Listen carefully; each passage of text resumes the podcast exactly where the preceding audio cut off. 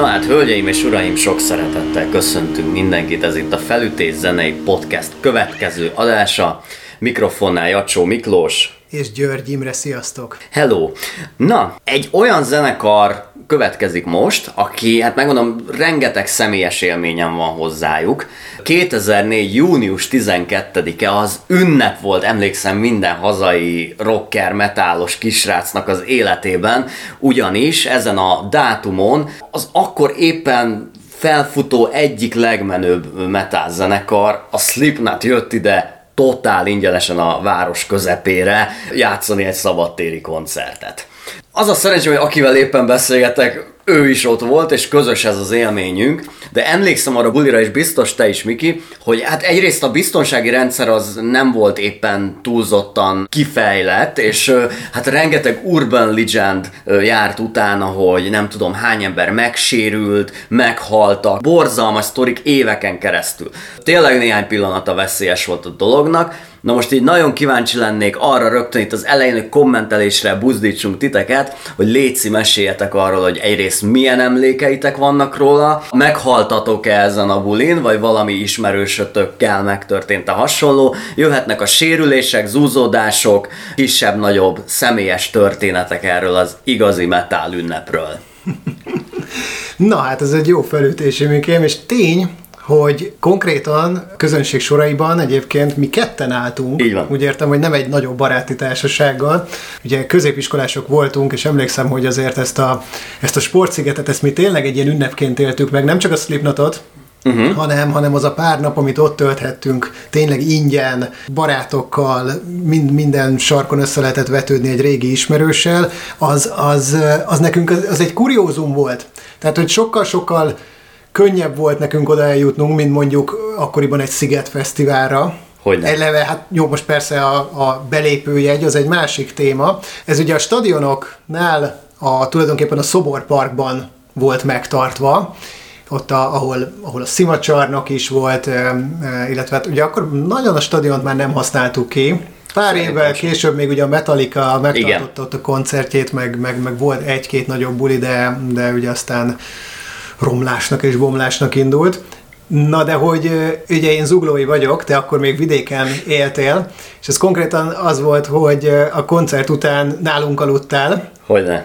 Side note-ként elmeséljük, hogy azon a helyen, ahol most vesszük fel ezt az adást, és visszatértünk abba a lakásba, ahol az aznapi buli után a Slipknot koncerttől teljesen felhevülten, és nyilván valamennyire becsicsentve mi itt nyugovóra tértünk. Pont ezt akartam tőled kérdezni, Miki, hogy mondd már el a hallgatóknak, ha esetleg valaki nem tudja, mert igazából a címemet!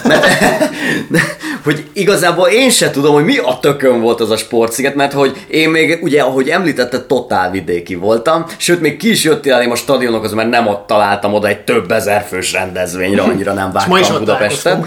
Igen, így van. Szóval a lényeg az, hogy tehát a sportszigetről az volt az emlékem, hogy te már nem tudom hányadik napja Matán ott bulizol, mint az állat, az összes osztálytársam. Tudod, és az volt az érzésem, hogy így el van nevezve sportszigetnek, ellenére az egész város oda megy drogozni, meg bebaszni. Tehát, hogy pontosan mi volt ez a rendezvény, mi volt ott az a nagy sport? Nem akarok hülyeséget mondani, az biztos, hogy ez nem az első év volt, sőt, talán ez volt egyébként az utolsó év, amikor még ingyenes volt a fesztivál, tehát előtte már egy-két éve ment ez a rendezvény, és én kin is voltam. Hát mivel ez egy ilyen sportrendezvényre könnyen elengedtek a szüleim. Nagy sportember voltam mindig is. Szerintem megkockáztatom, hogy ez úgy volt sportsziget, mint ahogy a Pepsi-sziget. Tehát itt a sportszelet volt a támogató, én így emlékszem. Emlékszem, hogy jöttél elém a metróhoz, és azon voltál totálisan kiakadva, hogy nem tudom, ott voltatok egy baráti társasággal, és valakik sört osztogattak nektek. És alkoholmentes söröket. Igen, és nem tudom, azokat pasztátok a falnak, hogy robbanjanak szét, meg nem tudom, tehát már akkor nagyon, nagyon jól éreztétek magatokat. Micsoda huligánok voltunk. Hát kérlek szépen, a sportszigetről nekem egyébként az az emlékem, hogy szerintem az előtte lévő évben volt, amikor például egy kis színpadon fellépett az Apokaliptika, de még abban a felállásban, amikor ténylegesen csak 4 csellista játszott, tehát hogy talán egy-két lemezzel később ott már dobos volt, meg Villevaló, Sandra Nezik, vagy hogy hívták a Guano Apes-es csajt. Igen, és aztán mint hogyha odáig tartott volna ennek a zenekarnak az evolúciója, talán megkockáztatom, hogy a végére már csak egy csellista maradt benne. Na mindegy, ez még az a korszak, amikor tényleg Metallicát meg Panterát játszottak csellóval, és tudom, hogy az egyik kis színpadon játszott, ahol egyébként a fantasztikus, azért egyik kedvenc magyar bandám, a Másfél játszott. Mit tudom, Jamie Winchester és Rutka Róbert koncertek voltak, meg ilyenek. És játszott az Apokaliptika, és arra emlékszem, hogy tudod, 4 csávó csellózik, közben rázzák a hajukat. De aztán egy idő múlva igazából az egyik csávó, az a földön fekszik és okádik, és közben meg többször így megakadt a CD. Ez egy kugla nagy playback volt. De kellemetlen. Ha valaki másképp emlékszik, és azt mondja, hogy nem volt playback, az az Apokaliptika koncert, csak 3-an is tudnak 4 szólamot játszani, akkor várom a kommenteket. Én így emlékszem. Rég volt. Hát lehet, hogy ezek az északiak nem bírták ezt a nagy nyári forróságot itt Magyarországon, és... Ők sem voltak sportemberek. És ilyenkor biztos volt egy ilyen biztonsági CD. Okádás esetére. Hogy nyugodtan tudjanak hányni. Minden esetre ténylegesen voltak egyébként ilyen kis sportrendezvények, foci meccsek, stb. Tehát azért volt ilyen jellegű dolog is a fesztiválon. Én úgy tudom egyébként, hogy ez ugyanaz a szervezőgárda volt, aki a Sziget mögött állt. Mint hogyha még egy évben megrendezték volna a fesztivál, de akkor meg már belépős volt, nem is volt annyira sikeres, de ez azért egy igazán komoly év volt. Nem beszélve arról, hogy egy nagy színpad volt, ahol egyik este Slipknotot hallgattál, másik este Kispál és a Borst. Tehát, hogy nagyon-nagyon eklektikus felhozatal volt. Illetve hát mit jelentett az akkori srácoknak ez a nagy Slipknot koncert? Mit jelentett az országnak, a nemzetnek, hanem tényleg, tehát, hogy a keresztény nemzetnek. Ez akkor egy abszolút állistás, éppen a csúcsokat döntegető amerikai metálzenekar volt. Akkoriban azért ezek az előadók a Szigetre is rohadt nehezen jöttek el, illetve a nagy stadionokba és szórakozó helyekre is. Erre itt leszervezik nekünk őket, totálisan ingyen a stadionok, egy stadion elé, igazából. Tehát rendkívül bizarr volt, én arra emlékszem, hogy nem is hittük el. Tehát én úgy voltam vele, hogy mentem Slipknotra, mert azt mondtátok, hogy lesz, de én addig, amíg nem láttam meg a dobokat, amiket elkezdenek fölpakolni, meg tényleg, amiről mi sejtem, hogy hát ez tényleg ennek a zenekarnak a cucca, én megmondom őszintén, én kétkedtem abban, tehát itt tamáskodtam, hogy ez meg fog-e történni, és itt Slipknot fog-e lenni. De megtörtént, és én itt láttam életemben először egyáltalán külföldi rockzenekart. De biztos, hogy már voltál hasonlókon szerintem. Voltam Apokaliptikát. Na igen, pont már egy Apokaliptikát felhoztál, de emlékszem, hogy akkor te már láttad a Nightwish-t, meg voltál ilyen nyári, nagyobb pecsás bulikon itt a városban, tehát azért neked több lehetőséged volt, mint nekem. Nekem ez sokként ért ez a buli, hogy egyrészt én akkor már hatalmas, sőt már ki is nőttem a Slipknotot, emlékszem, tehát hogy tudod mi, akkor a gyerekek voltunk 15 éves, hogy a New Metal már ciki volt. Tehát ott már ez már az a korszak, amikor Dorst hallgattuk. Hozzátesszük a fiatalabb hallgatóknak esetleg, vagy aki nem emlékszik erre az egészre, hogy ugye ez a koncert ugye 2004-ben volt, és ez a, most hogyha onnantól számítjuk a Slipknot lemezeket, amikor ténylegesen a Corey Tayloros lemezek jelentek meg, ugye ez a harmadik lemeznek a lemezbemutató turnéja volt tulajdonképpen. És 2 dolog jut még erről az egészről az eszembe így emlékként. Elsőre az egyik az, hogy amikor megjelent ennek a zenekarnak ez a harmadik lemeze, akkor a legtöbben korábbi rajongók közül ezt úgy tekintették, mint mondjuk a Metallicának a Black albumát, hogy na, ezen vannak már akusztikus számok, ez a zenekar eladta magát, hol van ez már az Iowa-hoz képest, csupa ilyen pszichedelikus, meg már ilyen lassú számra került, nyálas, meg énekelnek, és hát az idő beigazolta, hogy ez a harmadik lemez, ez talán a csúcsok csúcsa. Most ugye mi az Iowa-val fogunk kifejezetten foglalkozni, de valahol így talán ezt a korszakot éltük mi meg leginkább. És én arra emlékszem, hogy az emberek csalódottak voltak elsőre ezzel a lemezzel. Hát figyelj, szerintem az Iowa az ő Master of Puppets-uk, tudod, a Black Album pedig a Subliminal Verses a harmadik. Nekem ez az érzésem. Hú, hát szerintem sokaknak a nem is a Grey Chapter, hanem még az All Hope is Gone volt. Elmentek egy ilyen nagyon progresszív rock metal irányba, amit az ősfanok így nem nagyon bírtak megbocsájtani. Másnak egyébként meg pont az jött be akkor, hogy viszont így mennek vissza a keménykedésbe, meg az ilyen trash-ességbe egy picit, szóval na, annak a lemeznek is vannak mélységes tisztelői. Igen, ugye addigra már annyira előkerült a Stone Sour is, mint side project, illetve már inkább mint komoly másik zenekar, nem is teljesen projekt, hogy talán így könnyebb volt megosztani ezeket a nyálasabb, vagy éneklősebb, meg dallamosabb dolgokat és a keménykedést. Na, mindegy, ezt majd magát a Slipknot zenének az elemzését szerintem egy kicsit később. A másik emlékem pedig még ezzel a korszakkal kapcsolatban az az, hogy szóval lehet, hogy mi voltunk még kis hülye gyerekek, de nekünk fingunk nem volt, hogy ezek a srácok, mert a zenekar tagjai azok kicsodák, hogy néznek ki a valóságban. Nem mi voltunk kis hülye gyerekek, hát természetesen itt az internet korszaknak még az elején vagyunk. Nekem nem is volt neten. Neked volt. Igen, de hogy én arra emlékszem az internetről, az internettel kapcsolatban erről a korszakról, hogy jártak ilyen fotók így a világban, hogy tudod, ilyen kamasz srácok, és akkor oda volt írva, hogy amúgy ez a Slipknot zenekar, és egy csomóan ezt beszopták, hogy ilyen nem tudom, ilyen kis pattanásos vékony csávók állnak ott, de tudod, közben azért csak látod, hogy mekkorák azok az emberek. Hogyne. Itt szerintem ragadjunk le egy picit, mert ez nagyon fontos, amit mondasz, hogy ugye itt 2004-ben miért is a francokat, nem, az egész 2000-es évek elején, tehát 99-től, hogy ez a banda megjelenik, miért is volt annyira különleges? Bárki, akárhogy ki tudja magát sminkelni, bármilyen maszkokat föl tud venni, vagy elcsúfítani magát úgy, hogy ne ismer rá. De hát ezek a csávók, ezek tényleg akkor totális anonimitásban tudtak maradni. Az egyetlen dolog, amit tudtunk róluk, az a nevük, de ezen kívül semmi más nem került nyilvánosságra. Magyarán egy kisrácnak mondjuk, amilyen én voltam úgy kb. 6.-7.-ben, amikor megismertem ezt a bandát, hát ők ilyen kvázi démonok voltak. Vagy ilyen szuperhősök. Ilyen szuperhősök. Tehát, hogy ezek nem élő emberek voltak. Nem tudtam elképzelni, hogy Corey Taylor mögött, az mögött a rasta maszk mögött van egy ember, aki húsvér, aki lélegzik, reggel vécére megy, mint én, fölhívja az anyukáját, tudod, nem tudom, bármi. Tehát ezek ilyen testetlen lények voltak, ilyen entitások, vagy nem is tudok rá mit mondani, és hát ugye ezen a nyáron mi megismertük, hogy néz ki Corey Taylor egy fényképnek köszönhetően.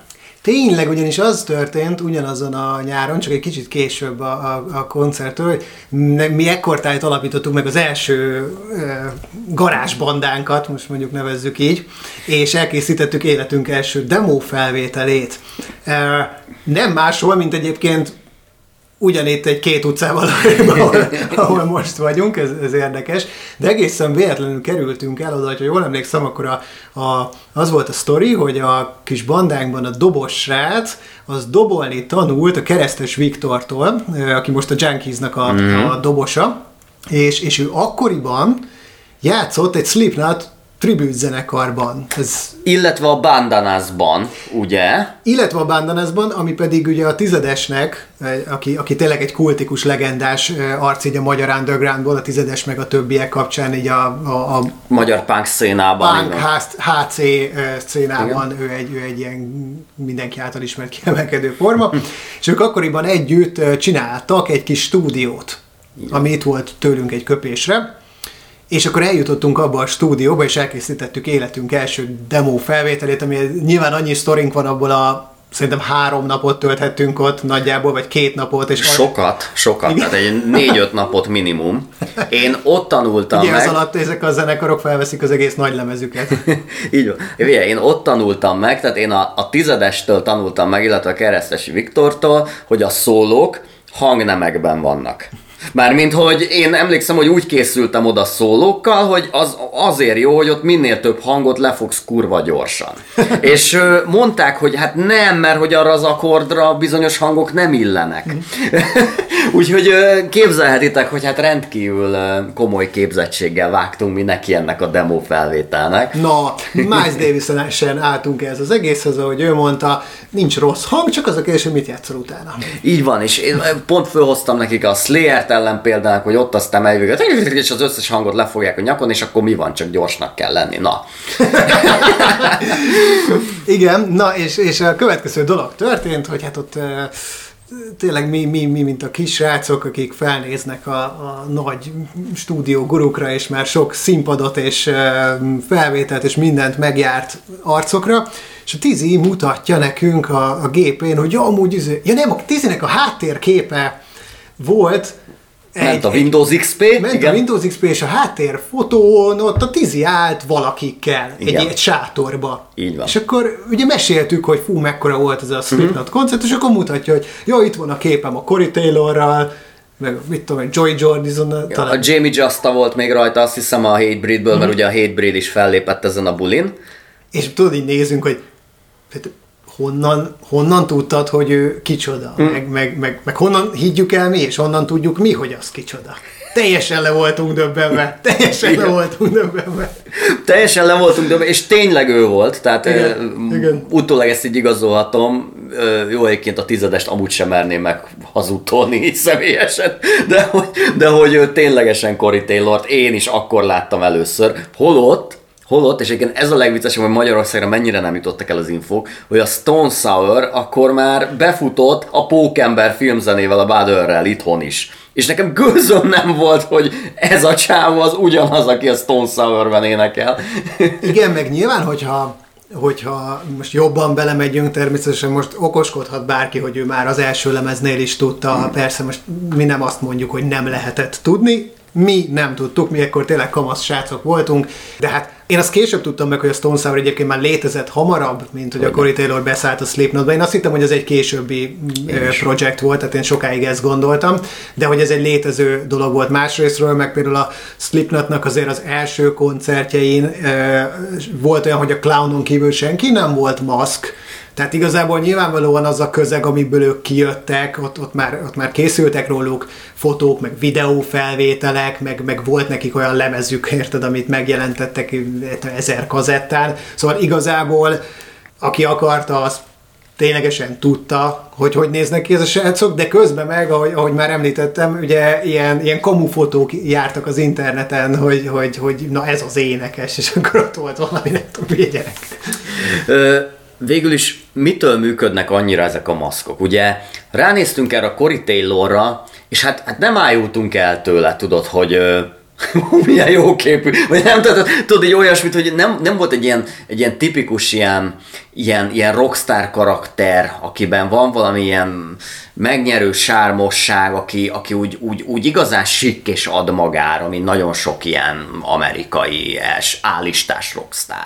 Tehát az a vicces, hogy a Clown ezzel nagyon sokat poénkodott még az első évben az interjúkban, hogy hát ez igazából ez az anonimitás arra jó, hogy őt így a turnébuszban sokszor, vagy a turnébuszban sokszor megszólítják a srácok, hogy hol vannak a Slipknot tagjai, mert fotózkodni akarnak velük, és akkor azt hiszik róla, hogy ő a Ród. És tudod, hogy ennek a zenekarnak a 9 tagja, azok valójában így ténylegesen önmaguk ródjai lehetnének kinézetre. Tehát ez a banda sose fut be, hogyha őket látod. Kifejezetten a Clown, ugye a Sean Cran, az egyébként pont ezen nevetgéltem tegnap, hogy ez tényleg úgy néz ki az a faszi, mint egy bármelyik nagy zenekar, valami metal zenekarnak a ródja, a technikusa. Tényleg, tehát hogy úgy nem öltözködik kirívóan, igazából egy ilyen ősszakálló, mackós faszi, egy ilyen sportcipőbe, tehát semmi olyan extra, nincsenek nagyon durva tetkók, hogy van pár, de hogy... Igen, föl van YouTube-on egy videó erről a korszakról, 99-ből, hogy egy ilyen fesztiválra állnak be. És ott van az összes tag fiatalon, és hát ez egy ilyen VHS felvétel, így nincs túl jó minősége, de hogy így nem bírod megkülönböztetni úgy a videón, hogy ki a Ród, és melyik a zenész, tudod? Tehát, hogy ezek annyira ilyen átlag vidéki rockerek igazából. És ez most a vidéki rockert nem ilyen degradálásnak mondom, de tényleg ezek ilyen iowai faszik. És oké, tehát mondjuk Des Moines nem egy kisváros mondjuk Iowában, de hát egész Iowa az egy ilyen nagyon kisváros, és egy ilyen prolinak nem mondanám, de hogy egy ilyen nagyon vidéki dolog ott Amerikában.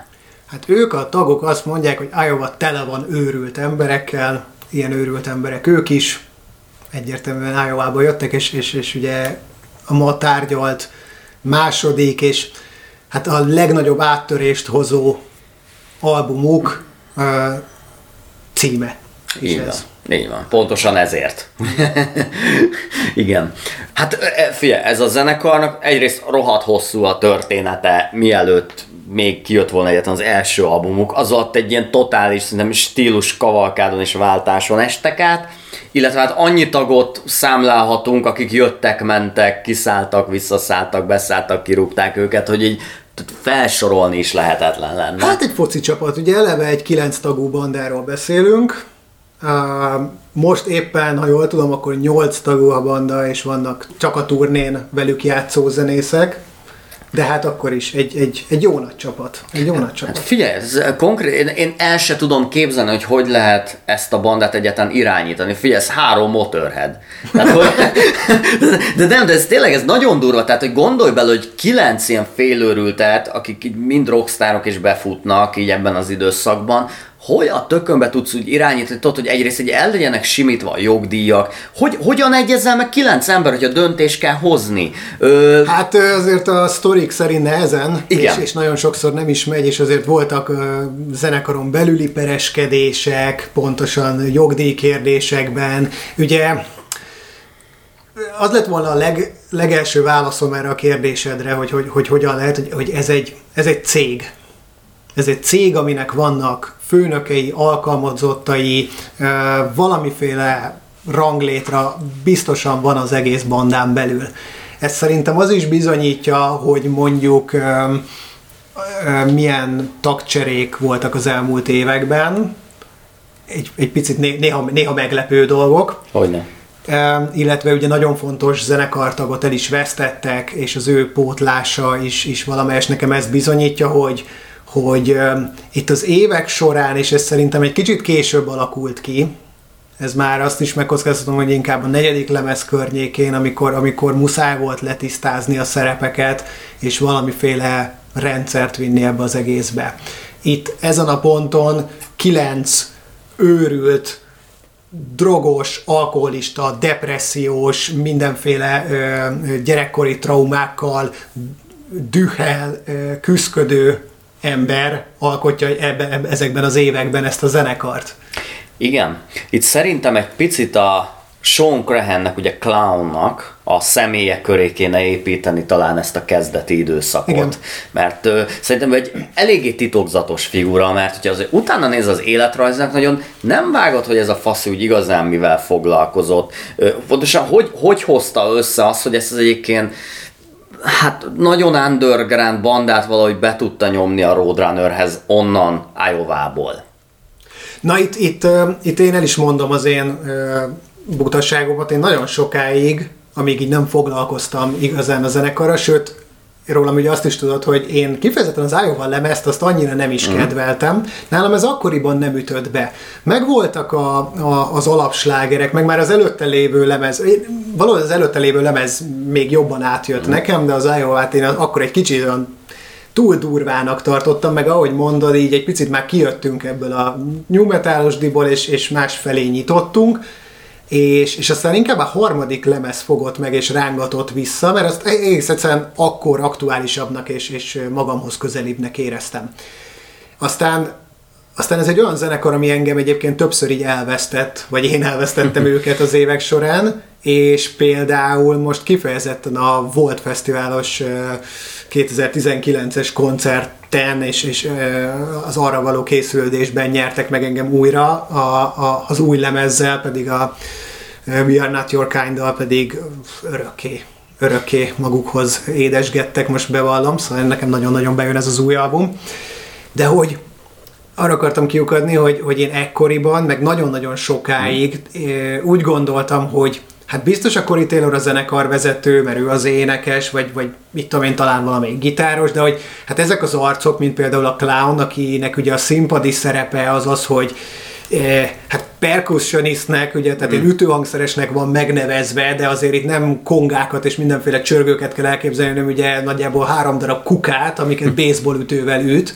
Én azt gondoltam, hogy ez inkább egy színész, mint sem a zenekar tagja, tehát valahogy úgy tekintettem rá, hogy ő ott van a színpadon, de ő csak egy ilyen őrült, tudod, mint a melyik volt ez a magyar zenekar, a Yellow Spots, ugye az aberrált atyáiknak a punk, ilyen szájhobili zenekara, ahol volt a színpadon egy csávó, ilyen nem tudom, mumiának beöltözve, ott ilyen csupa véresen, és akkor igazából az ott egy ilyen biztos valami haverjuk, aki ott koncert végére be van baszva, de aztán az is lehet, hogy közben ő ródol nekik. Na, ilyennek képzeltem el a Clownt is, és aztán rá kellett jönnöm, hogy nagyjából ő alapította a zenekart, ő az egésznek a mozgatórugója, ő felelős az egész arculatért, a média tevékenységekért, a videóklipekért, rendez, mindenféléket kreál, kitalál, tehát ez számomra nagyon meglepő volt. Igen, és egyébként nekem az is, hogy egyrészt tehát ő valami ilyen gyári munkásszerű arc lehet, tehát abszolút egy ilyen szakmunkás figura. Egyrészt, ha jól tudom, az sokszor szóba kerül, hogy ezeket a hordókat, vagy ilyen speciális perkusszív eszközöket, ezeket saját maga heggeszti össze. Illetve ő valami heggesztőként dolgozott, ez is biztos. Ugyanakkor, tehát egyrészt azért Amerikában ahhoz, hogy te befuss, bárne már így a 90-es évek, kurva sok pénz kell, vagy valahonnan kell, hogy tőkéd legyen. Na és azért itt vannak ilyen furcsaságok, hogy ugye, hát azért megtörténnek az első Slipknot koncertek, ugye még csak ott Iowa államon belül, vagy Des Moines-ban, és hát ez a Safari Club, ahol megtörténnek az első fellépések, ez egyszer csak a Clownnak a tulajdonába kerül. A zenekarot meg ilyen hostként játszik nem tudom hányszor. Tehát azért biztos volt ott valamiféle családi örökség, valamiféle hátszél, amivel ezt az egészet támogatni tudták. Hogy több lenjenek néhány, és most megint nem tegretős mondom, de néhány ilyen vidéki heggesztőnél, érted, akik így mondjuk meló után lemennek. Igen, így van, metába. Pontosan, és hogy ebből hirtelen eladnak 1 millió lemezt, tudod, következő évre állsz, hogy érdekes. Ugye a fő alapítók közt ott van a Clown, a Joey Jordison, a dobos, így van. És ugye a Paul Gray, a basszusgitáros. Na most ugye ebből a 3 emberből Paul Gray-t már elvesztettük, tehát ő ugye nagyjából a 4. lemez után elvesztette. A Joey Jordison pedig akkor, rá egy évvel kb. Vagy nagyjából ekkortájt kitették a zenekarból, tehát a következő lemezen már ő sem játszott. A következő már nem, egy pár évig talán ő még húzta, jól lennék szemén 2011-12, valahogy azt hiszem, támogat. Hogy 11-ben halt meg a Paul Gray, és 13-ban állt újra össze a zenekar, de akkor már a Joey Jordison nélkül. Illetve hát, ami még másik nagyon fontos, hogy természetesen hogy gitárosok, dobosok jöttek-mentek össze-vissza, tehát ugye más volt az énekes is. Ez a bizonyos Anders Colsefini, ha jól mondom a nevét, de nem vagyok benne biztos, olaszosan hangzik, így van. A karakterről magáról ezt nem feltétlenül állítanám, de a neve az hasonló. És hát ugye az első demoalbum, annyira vicces, hogy volt akkor ilyen, hogy demoalbum, ez ugye ez a Made, Feed, Kill, Repeat, ez még az ő éneklésével kerül feljátszásra. Te ismered, vagy ismerted ezt a lemezt egyébként? Én igen, akkor tájt, amikor mondjuk az Iowát és egyáltalán a Volume 3 lemezt megismertem, akkor visszahallgattam minden régit. Viszont például ez is egy ilyen internet őskori sztori, hogy fingom nem volt arra, hogy az nem a Corey Taylor. Valójában egyébként abban az ordítozós hangkarakterben szerintem nagyon hasonlít. Hogyne? Tehát egyébként ő egy gyengébb Corey Taylor egy picit. Én 6-os voltam, és akkor láttam a Wait and Bleed-nek a videóklipjét, az MTV-n, vagy Viván, Z+-on, már nem tudom, és hát volt akkor az egyik srác, aki 7-es volt, vagy 8-os, de picit idősebb nálam, akkor ő neki a bátyja, az mindig behozott egy ilyen füzetet a suliba, amit tehát ki volt nyomva a nyomtatóm, és így fel voltak benne sorolva ilyen rohatoszna CD-k, hogy miket lehet tőle venni. És én fizettem 1000 forintot a Slipknot című albumáért, és hát azért 1000 forint, most belegondolva szerintem mennyit ér, most 3000-et, vagy nem tudom. Na mindegy, én ennyit fizettem azért, és az olyan volt, hogy az ömlesztve letöltötte a netről, és rajta volt az első album, a Made, Feed, Kill, Repeat, illetve az első albumról lemaradt trackek, és ezek így ömlesztve. Tehát így nagyon furcsa első ilyen impulzív Slipknot élmény volt, hogy nem tudtam összetenni, hogy tudod, elindítom, ja, arról megpróbálom, hogy gőzöm nem volt, hogy ezek külön kiadványok. És akkor tudod, elindítom, az egyik úgy szól, mintha egy a föld alól szólna, a következő egy ilyen zseniálisan kikevert marhajószám. Nem tudtam az egészet összetenni, pláne, hogy érted, úgy üvöltenek, mint a sakál, dübörög a kétlábgép, akkor még nem hallgattam black metal, death-et, semmit. Tehát, hogy azt se értettem, hogy mi a szar ez a cél, majdnem egyébként első után, majdnem bemegyek a suliba, és a fejéhez baszom ezt a célt, tudod, hogy mit adott el nekem. Aztán hát mivel fizetsz érte, ezért meghallgatod még egyszer. Ugye ez a... Jóra hallgattad? Pontosan, mint abban az időben annyi mindennel így történt, hogyha már... A Metallica live in Valhalla. Live at Valhalla. Így van. Nekem úgy az Issues is úgy volt meg, hogy nem volt rajta ének. Tehát a háttérben egy picit hallatszott a Jonathan Davis song, és ezt így 2 évig hallgattam. Ez ilyen karaoke kiadás volt. Volt hozzá egy mikrofon, nem? Ja, na mindegy, és hát ahogy mondott, tehát hogy addig hallgattam, hogy megértettem, hogy valójában mit akarnak ezek a srácok, de hogy ez nagyon kegyetlen volt ez az első album is, meg ez a Made Fit Kill Repeat is, de egy nagyon ilyen kísérletező, szóval hogy ugye pont említetted a Paul Gray-t, hogy azért én róla is csak azt hittem, hogy egy ilyen pengetős, nem tudom, daráló bassman ott a oldalában a színpadnak, aki nem csinál semmit azon kívül, hogy ezeket így följátssza, amit a többiek megírnak. Közben és pedig az egyik fő dalszerző ekkor. Igen, el. És nem az, tehát ebben olyan funky dolgok vannak, meg ilyen, nem tudom, mindenféle ilyen diszkóhangzás beletesz, tehát ilyen nagyon komoly basszorozás hallunk a háttérben. Meg egyébként az Iowa és a 3-as lemez neki is kb. A fele, a dalok fele az úgy íródott, hogy még éppen mindenki utálta a másikat, és össze voltak veszve, addig egyébként a Joey Jordison és a Paul Gray volt azok, akik állandóan lementek a próbatermekbe, és témákon dolgoztak. Tehát valahol az érdekes ebben az egészben, hogy nagyon úgy tűnik, hogy nagyon sokáig ez a két csávó volt a fő mozgatórugója így zeneileg, a motorja ennek a bandának, és ugye egyik sincs már benne.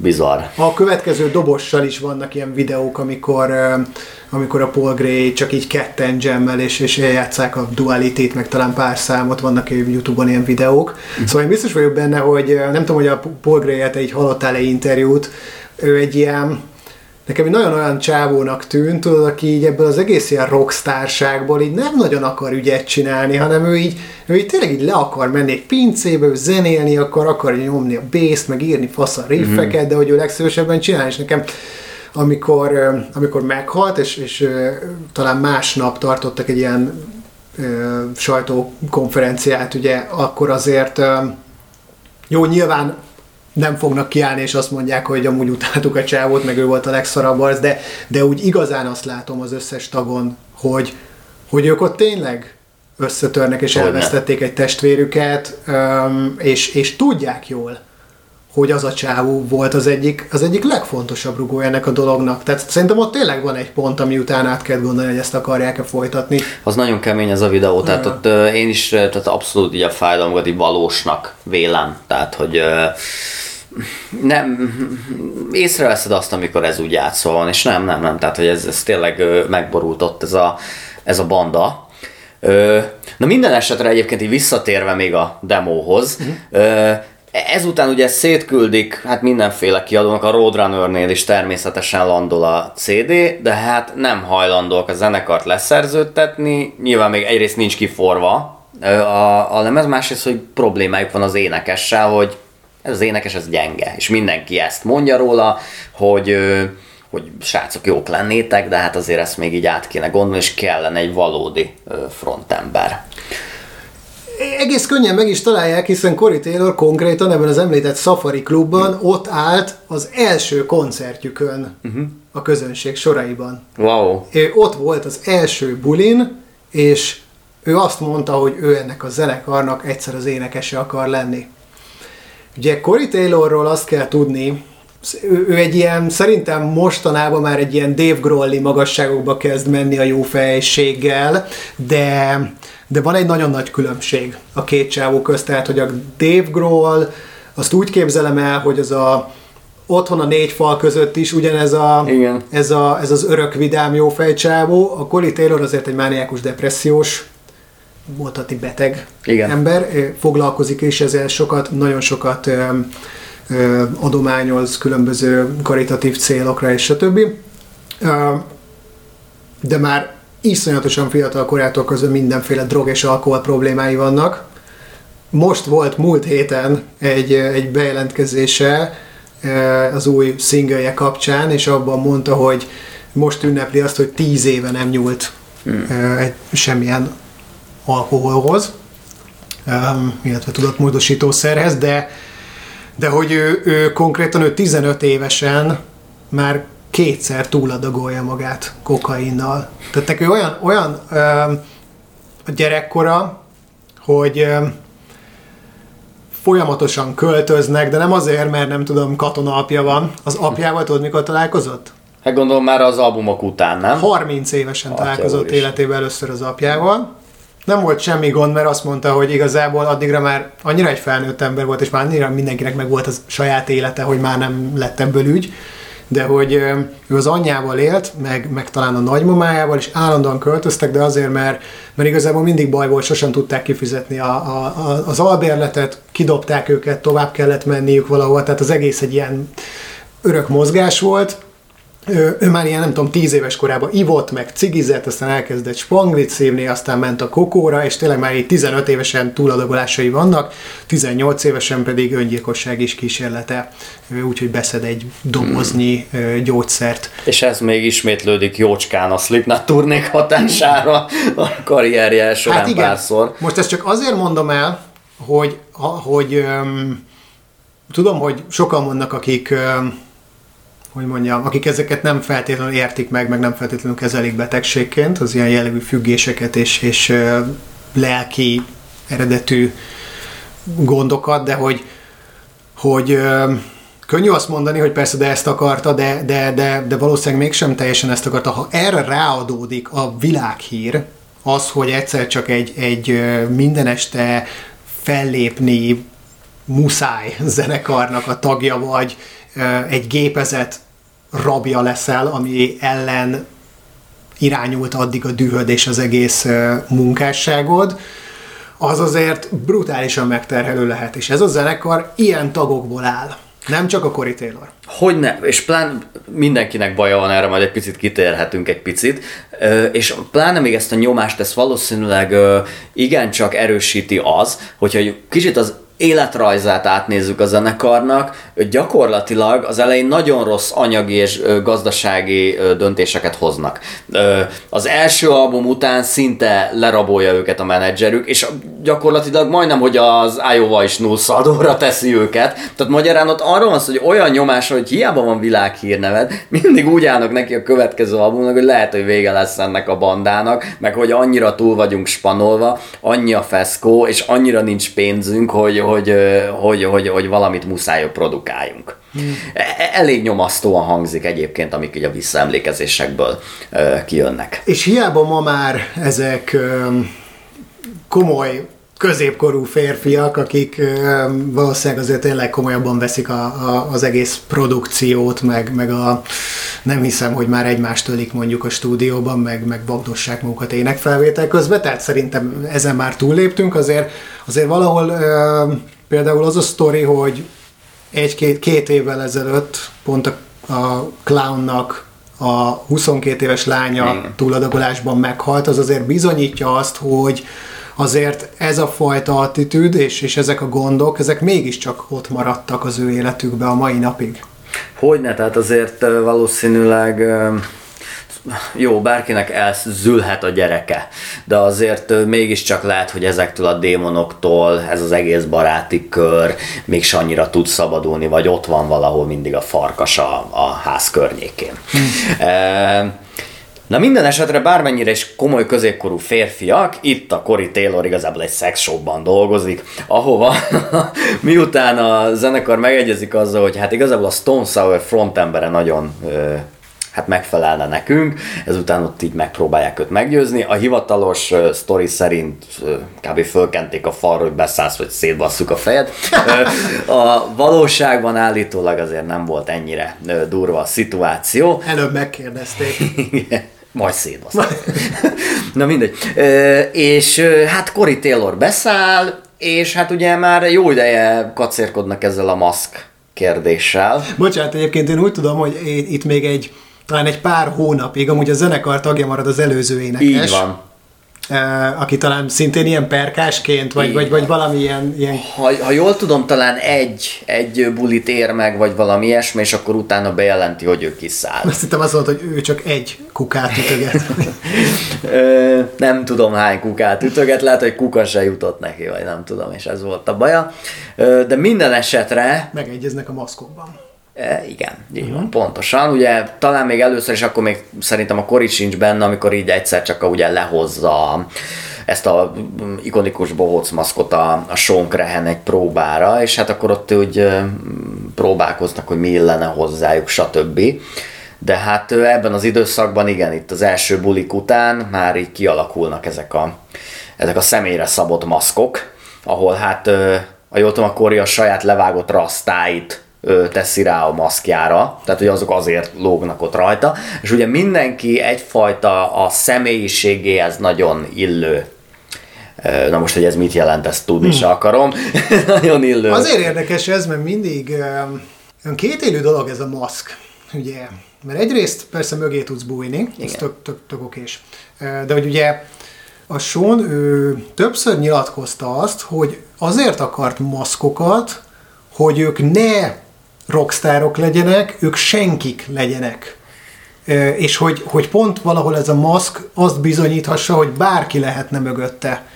De mi mind senkik vagyunk. Ugye erre majd még pluszban rátesz az is, hogy ilyen egyenruhákba, vagy ilyen ugyanolyan, nem tudom, kezes lábosokba öltöznek be, és ugye mindenki egy számot kap. Független attól, hogy van egy neve, egy valódi neve, egy művész neve, és még egy száma is, plusz még egy vonalkód is mindenkinek a ruháján.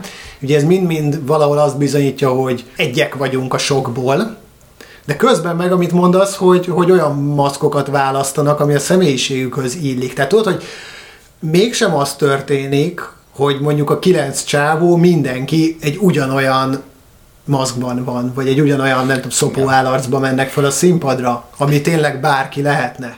Persze, nem azért, de hogy így, mint a gyerekként engem ez fogott meg a legjobban, hogy mennyire különlegesek ezek a maszkok, hogy ez a karakter hogy néz ki, na abban mi a különleges, meg az ilyen nagyon specifikus, tehát ilyen nagyon jó, nagyon jól árnyalták így a zenészeket. Ezek a különböző típusú maszkok, tehát nagyon jól kitalálták. Na meg ezt jó, hogy mondtad ezt az egyenruha dolgot, hát ugye kik vannak még melós kezes lábasban? És ez nagyon jól tükrözi azt, hogy Amerikának mit jelent Dömón és Iowa. Hát ugye a bakancsos Edda. A miskolci acélvárosnak a szülöttei, tudod? Tehát, hogy ez egy nagyon hasonló attitűddel rendelkező arcokat vonultat föl, mint ami például ugye az Eddában is volt, ezek a proli gyerekek. Nagyon érdekes. Sosem gondoltam volna erre a válaszra. Nekem ez tűnt föl elsőnek egyébként, amikor így a régi Eddát láttam először. Na de hát visszatérve ehhez a korszakhoz, így viszont már a Roadrunner Records az visszaigazol nekik néhány nagyon sikeres koncert után. Várjál, itt még ehhez az tartozik, ezt nem tudom, tudod ezt a sztorit, hogy a Roadrunner előtt a Sony betalálja őket, valaki ajánlgatja a Sony éjjárosának, hogy ezt a bandát ezt meg kéne nézni, és le kéne szerződtetni, és meghívják őket egy ilyen élő bemutatkozásra, de tudod úgy, hogy hogy van egy ilyen kis színpad, amire fel se fér a zenekar, kb. Arra felrakják a dobot, meg a két gitárost, a többiek meg lennállnak a színpad előtt, és örjöngenek, és közben ilyen öltönyös, idősebb csávók, tudod, nézik őket egy asztalnál, halálra dermedve, és utána azt mondja ott a valamelyik ilyen fő mufti, hogy ha ez a zene jövője, akkor én inkább meg is döglök. És ezután leszerződteti őket a Roadrunner, amiben majd mindjárt te belemész, csak hogy utána irgalmatlan eladásokat produkál a zenekar, azonnal befut, igen. És küldtek ennek a faszinak a Sony-nál egy csokor elhervat rózsát, egy felirattal, hogy mi vagyunk a zene jövője, dögölj meg! Fantasztikus. De egyébként hozzátéve, hogy a Roadrunner se igazán értette őket, tehát hogy a tulajdonos az egyébként így úgy emlékezett már vissza így 10-20 év távlatából, úgyhogy úgy kb. A felesége győzte meg, hogy így szerződtessék le őket, de hát hogy ő se tudta, hogy mi lesz ebből. De hát azért azt tegyük, hogy a Roadrunner-nek jó helyen vannak, mert ez egy nagyon kultikus, igazából rock metal lemezkiadó. Ez valami északi országból talán... Norvégia, vagy Svédország, valamelyik észak-európai országból indult egyébként ez a Roadrunner, de olyan amerikai metalzenekarok is az istállójukba tartoznak, mint például a Slipknot, meg a Machine Head. Igen, így van, a Machine Head is ott volt akkoriban, sőt azt hiszem a kezdetektől. És a Slayer is.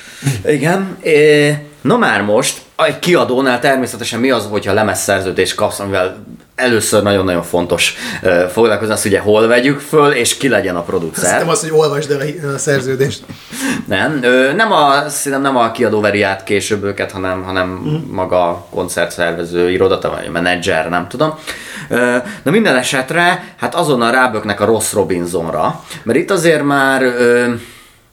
Hát ebben majd később belemegyünk, de ők azért ezt a new metal dolgot fenntartásokkal kezelik. Azt is tegyük hozzá, hogy azért a Made Fit Kill Repeat, illetve a Slipknot dalok, ahogy még ebben a formátumukban járnak ekkoriban a lemezfelvétel előtt, azért még jóval kevésbé new metalosak, mint ahogy az majd a Ross Robinson keze alatt kialakul, és úgy, ahogy majd megismeri őket a világ.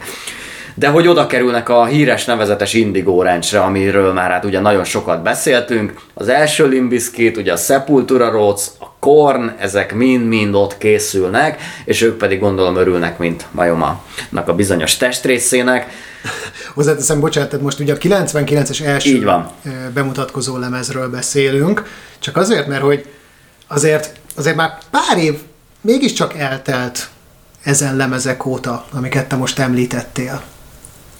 Egy picit tudom, hogy éppen nagyon, nagyon benne vagyunk ebben a korszakban, de azért a Korn első lemeze óta már 5 év eltelt. Hogyne. Ez a Ross Robinson, ez még mindig egy nagyon-nagyon felkapott faszi ekkor?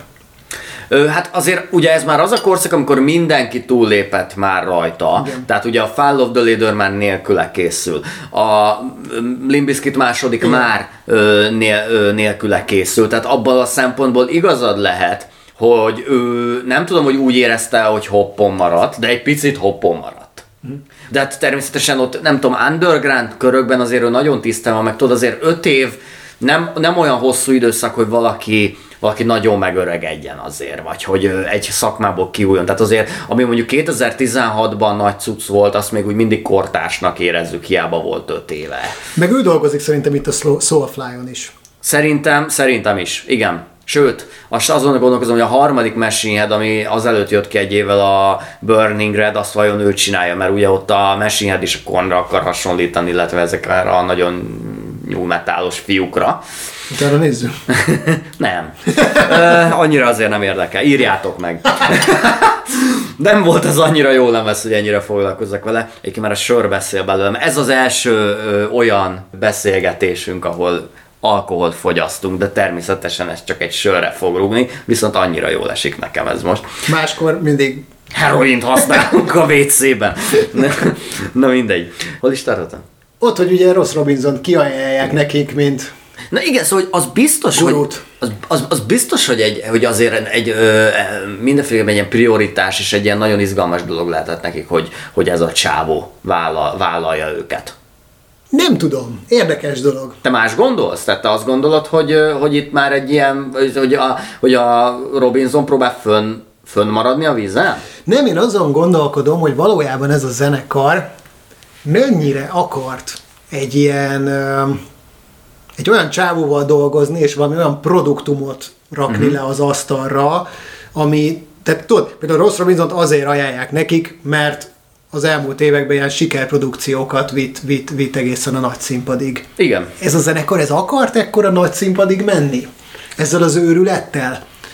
Hát megmondom őszintén, hogy amúgy azt gondolnám, hogy nem biztos. Ugyanakkor meg annyira ügyesen intézi ez a Sean Crahan a dolgokat, meg egyébként ő folyton úgy nyilatkozik egyébként, hogy ő úgy gondolta, hogy ők lesznek a világ legnagyobb zenekara.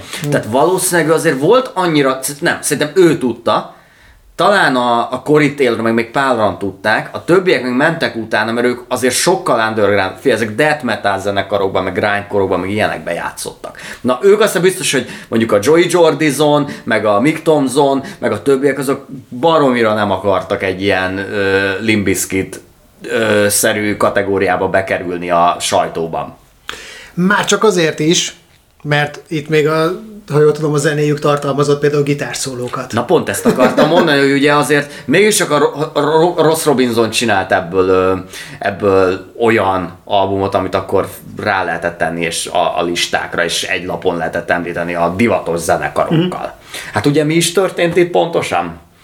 Hát ha lehet hinni ennek a sztorinak, bár nyilván lehet. Nagyon sok legenda járja, akkor ez nagyjából úgy nézett ki, hogy mikor rögzítették az első lemezüket, abban a formájában, ahogyan ők megírták, akkor ezek a dalok még javarészt tartalmaztak például gitárszólókat, igen. Amiket nagyjából így a mesterszalag leadása előtti utolsó estén talán egy gombnyomással, egy törlésgombbal a Ross Robinson letörölt a picsába, és végül is megsemmisítette ezeket a szólókat. Egy Ross Robinson Metal Hammer interjút olvastam, amiben erről ő beszél. Tehát, hogy elvileg ez megtörtént. Meg már csak azért is hinnék neki, hogy szólóban gondolkodtam, mert már a Made Fit Kill Repeat nem vannak szólók. Igen. És pont ezért egy ilyen sokkal szélsőségre, vagy extrémebb metal, vagy kevésbé divatos metal. Meg szerintem pont például a Mick Thompson, igen. Ő egy ilyen nagyon tekerős arcnak tűnik. Na hát igen, Ross Robinson azt mondja róla, hogy ő az egyetlen mélyrehangolt gitáros, aki be van hangolva. Már persze, tőle azért nagyon kemény kritika, mert hát ugye, ha valaki, ő aztán dolgozott minden jelentős mélyrehangolt gitárossal, ugye? Abban az időben, akiktől így megismertük ezt a műfajt, és ő egy annyira precíz, annyira fantasztikus gitáros, hogy ott tényleg a helyi basszájba, vagy hogy mondjam, tehát ő egy nagyon-nagyon képzett zenész. Hát ugye itt még másik gitáros van, tehát ugye a Jim Root az még nincs itt, amikor elkezdik a felvételeket, és talán az utolsó 2 dalra érkezik. Két dalban játszik, igen. Aki viszont hát ugye megtalálta a tökéletes párját, mert hogy viszont olyan gitáros duó, mint az övék, na abból aztán rohadt kevés van. Tehát... Csak a Rolling Stones. Pont nem őket hoztam volna, de nem, tehát akik ennyire precízek, tudod, ennyire egymásra vannak hangolva, meg ennyire értenek az ilyen finom ritmikaibeli dolgokhoz, de hogy közben meg úgy vannak megírva ezek a dalok, hogyha így átnézed hangtűnök, akkor még vakargatod a fejet, hogy azt a kurva, hogy mik vannak ebben még ott bele gondolva. Egyébként igazából nekem a Korn jut eszembe, tehát amikor ugye az első részben 15 adással ezelőtt beszélgettünk róluk, akkor beszéltünk arról, hogy az a 2 csávó, az minthogyha nem lenne alá- és fölérendeltségi viszony, igen. Nincs szó arról, hogy ki a ritmusgitáros, ki a szólógitáros. Igazából nem is tudod, hogy melyik témát kijátsza. Jó, nyilván ez egy 2 gitáros bandánál, ez eleve egy nehéz téma, de például egy olyan fajta rockzenekarnál, mint mondjuk a Pearl Jam, ott egyébként, ha így hallgatod a lemezt, akkor pontosan tudod, hogy melyik oldalon van a Stone Gossard, melyik oldalon van a Mike McCready. Igazad van, tehát viszont, hogyha azért ugye hihetünk ennek a Ross Robinson sztorinak, akkor viszont azért itt mégiscsak valaki dominált, és az valószínűleg a Mick Thompson volt, hogyha lettek volna mondjuk szólók. Igen. Csak hát ez akkor nem volt divatos, úgyhogy ezeket kivágták. Viszont, hát ugye megjelenik ez a lemez, és hát természetesen, mint ahogy említetted a Sony főnökeit, na hát az egész MTV, meg úgy nagyjából az egész mainstream sajt az úgy állt hozzá, hogy így kb. Kirögte őket, és így takarodjatok innen.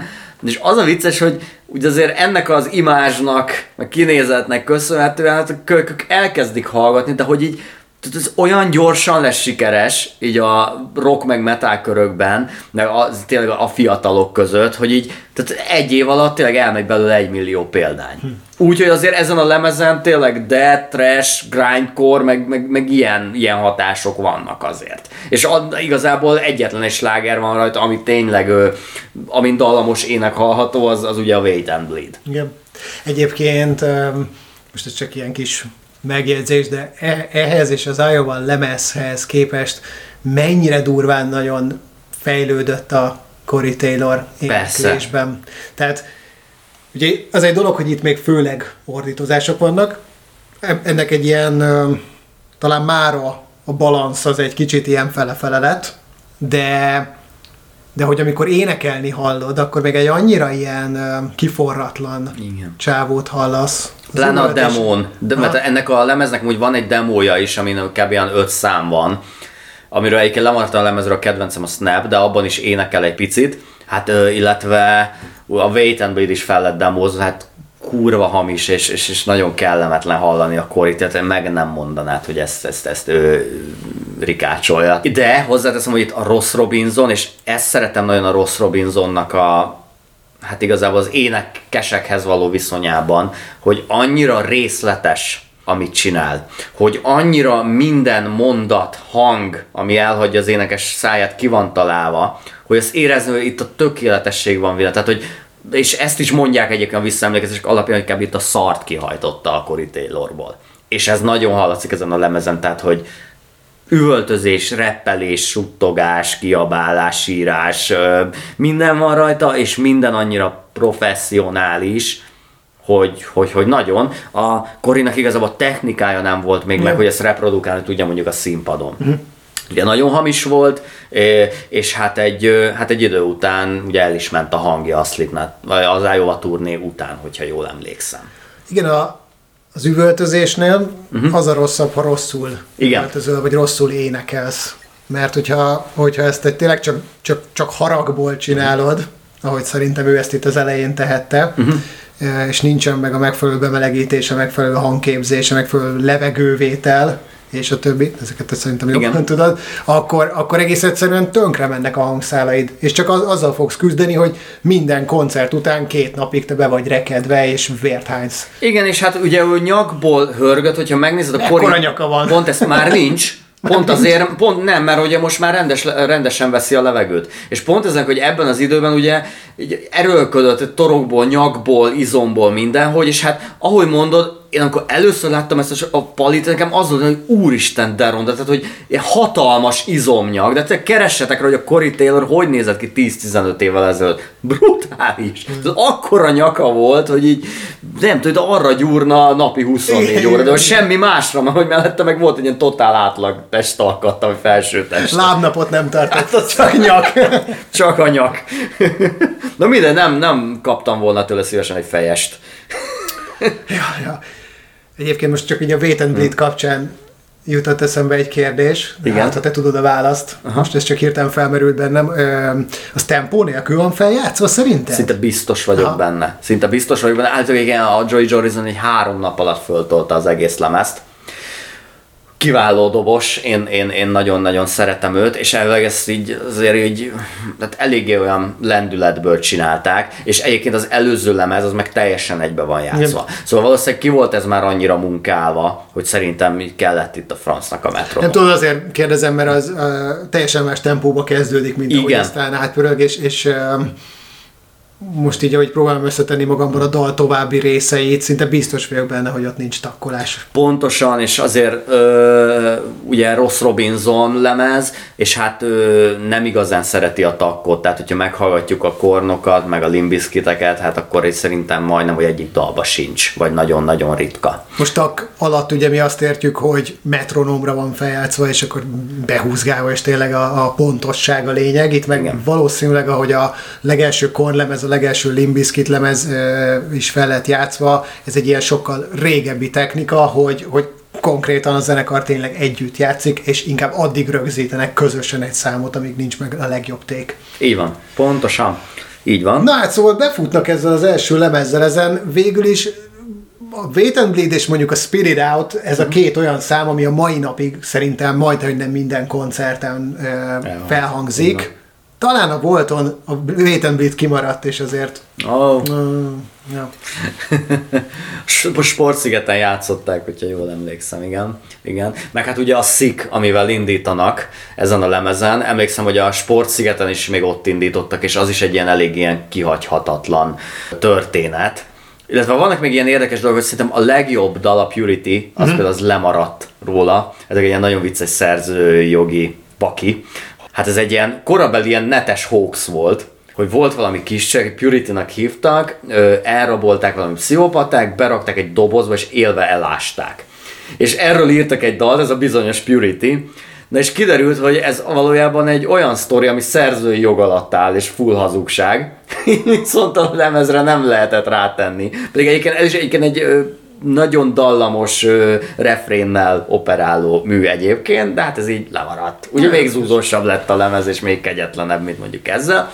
Mindegy, zárója bezárva, én azt olvastam, hogy csak Sean Cran ezeket nyilatkozta akkoriban, meg a Joey Jordison is, hogy itt valami tervük volt, addig turnézzanak, amíg kb. Bele nem halnak.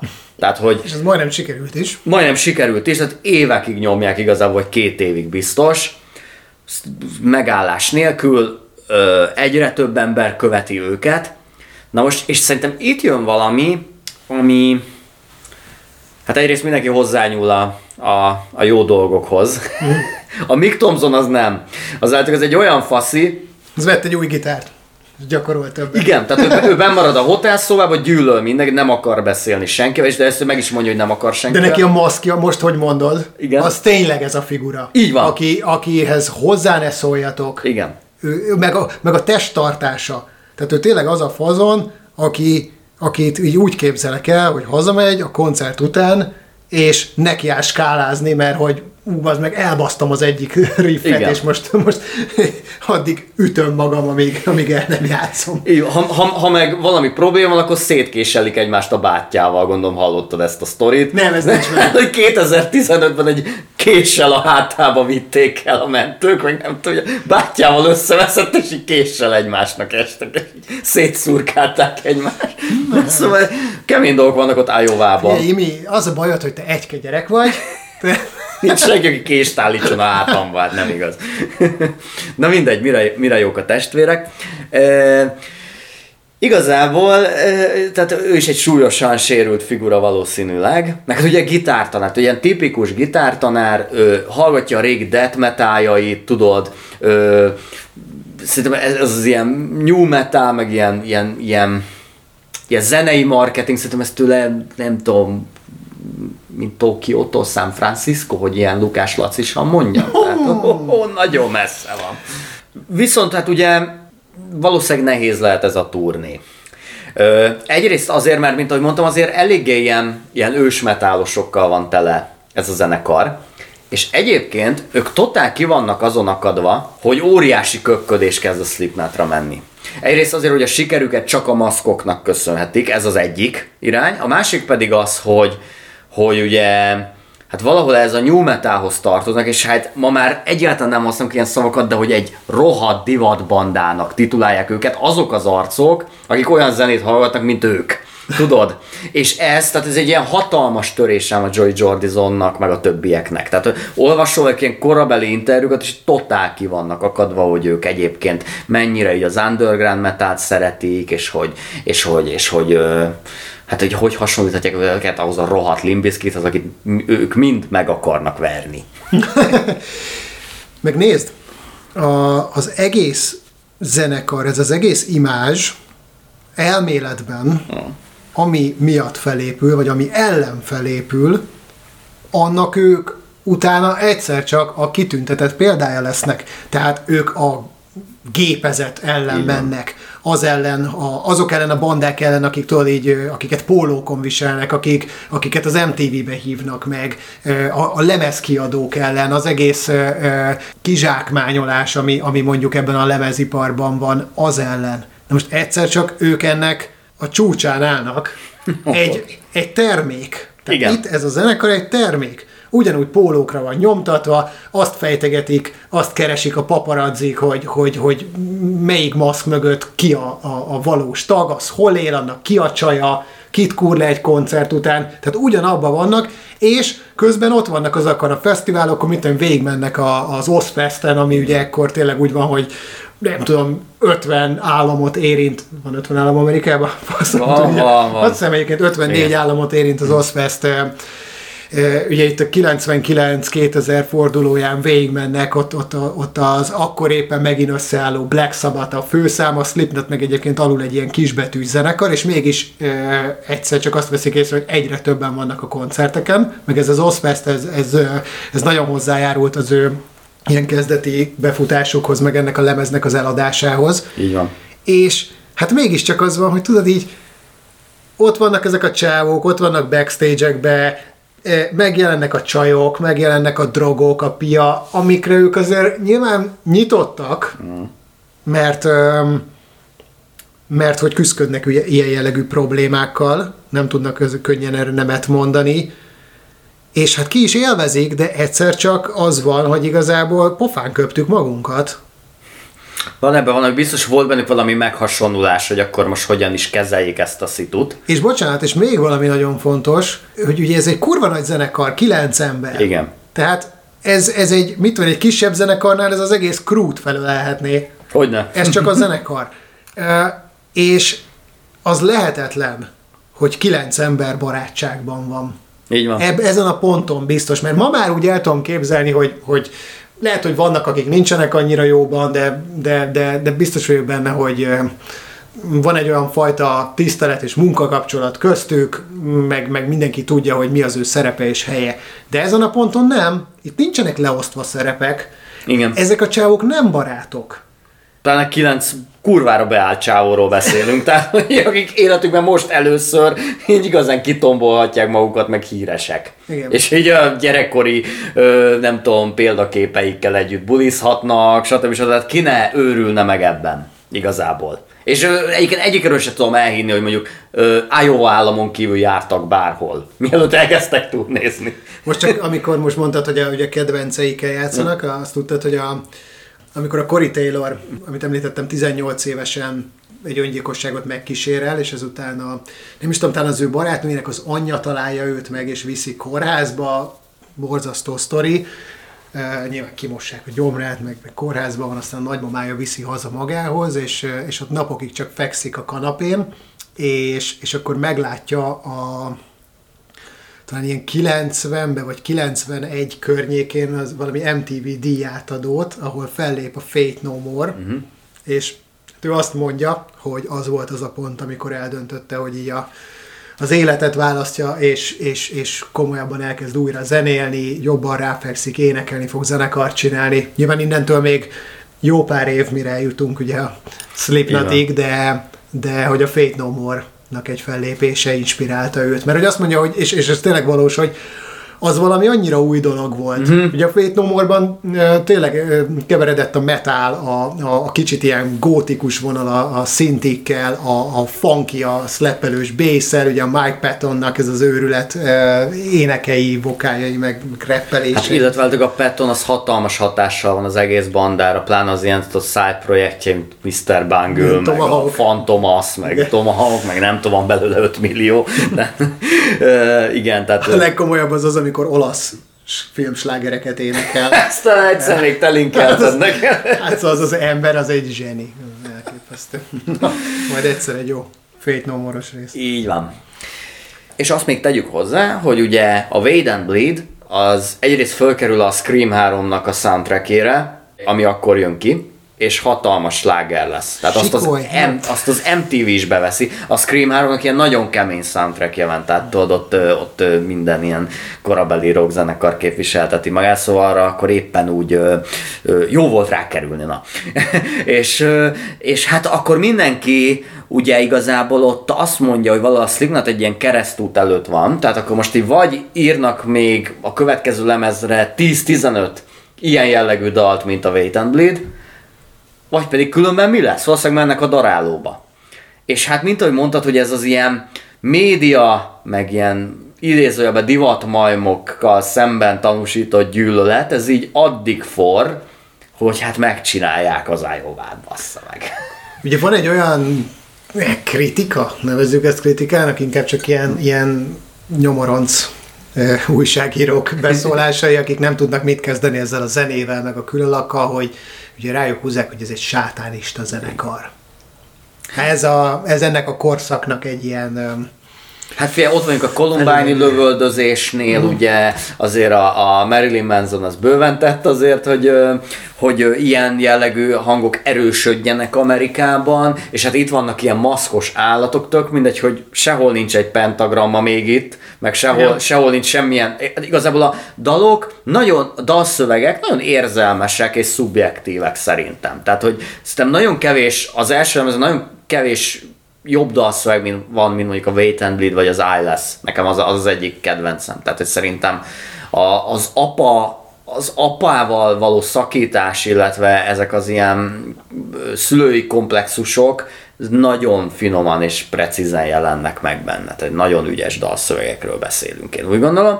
De hogy tényleg elkezdik őket kikezdeni ezek a konzervatív szervezetek, amire hát nekik akkor nem éppen az a válaszuk, hogy védekeznének esetleg ez ellen. Nem, akkor úgy döntenek, hogy jó, akkor rá is teszünk egy lapáttal, rájátszunk erre az egészre, akkor csináljunk úgy, mintha sátánisták lennénk. Most nyilván ilyen vizuális dolgok, tehát megjelenik a pentagram, ugye egy kecske kerül a borítóra, if you five, five, five, I'm six, six, six, tehát hogy ilyenekkel. Ugye mindannyian új maszkokat csináltatok, és a legtöbben, tehát hogy a kezes lábas is más lesz. Na ez eleve egy külön témát megélne, hogy a Slipknot, a maszkok és az egész öltözködés és vizualitásnak az evolúciója, mert szerintem az fantasztikus és nagyon-nagyon izgalmas, amikor lemezről lemezre változik valamit mindenkinek a maszkja, illetve ugye az egész zenekarnak az outfitje, és nekem ez mindig egy nagy kérdőjel, főleg most a legutolsó lemez kapcsán, hogy azokat a maszkokat elnézve mindig azon gondolkozom, hogy vajon haladnak az emberivé válás felé? Tehát, hogy haladnak afelé, hogy egyre jobban vedlik le? Ugye most már egyre emberibb arcaik vannak. És, amikor volt az a Devil in Eye-nak a klipje, amikor nem mutatják az arcokat? Nem, az a Before I Forget. Before I Forget, bocsánat, igen. Amikor annak a klipje kijött, akkor például azt hitte mindenki, hogy ez valami jelzés arra, hogy így levedlik a maszkokat. Ugye a Corey Taylor egyébként azt mondta egy interjúban, hogy a Slipknotban ők sosem fognak maszk nélkül játszani. De bár néha azzal gondolkozom, hogy lehet, hogy egy idő után az lesz, hogy a saját arcuk maszkját fogják fölvenni. Ez egy nagyon jó meglátás, amit mondom, nem is gondolkoztam, és tényleg az új lemezni mondta, hogy mind ilyen önmaguk, ilyen csúf. Igen. A Corey Taylornak a maszkja szinte az egy ilyen átlátszó dolog, és aláfest az arcára. Ez majdnem olyan az a műanyag, ami a fején van, mint a, nem tudom, emlékszel, amikor az Állarcban Nicolas Cage arcát leveszik, ugye, és átrakják John Travoltára, és ő felébred arc nélkül. Igen, emlékszel, és egy ilyen műanyag maszk van rajta. Nekem rögtön az ugrott be. Nekem meg a Vanilla Égbolt. Az egy nagyon jó mozi.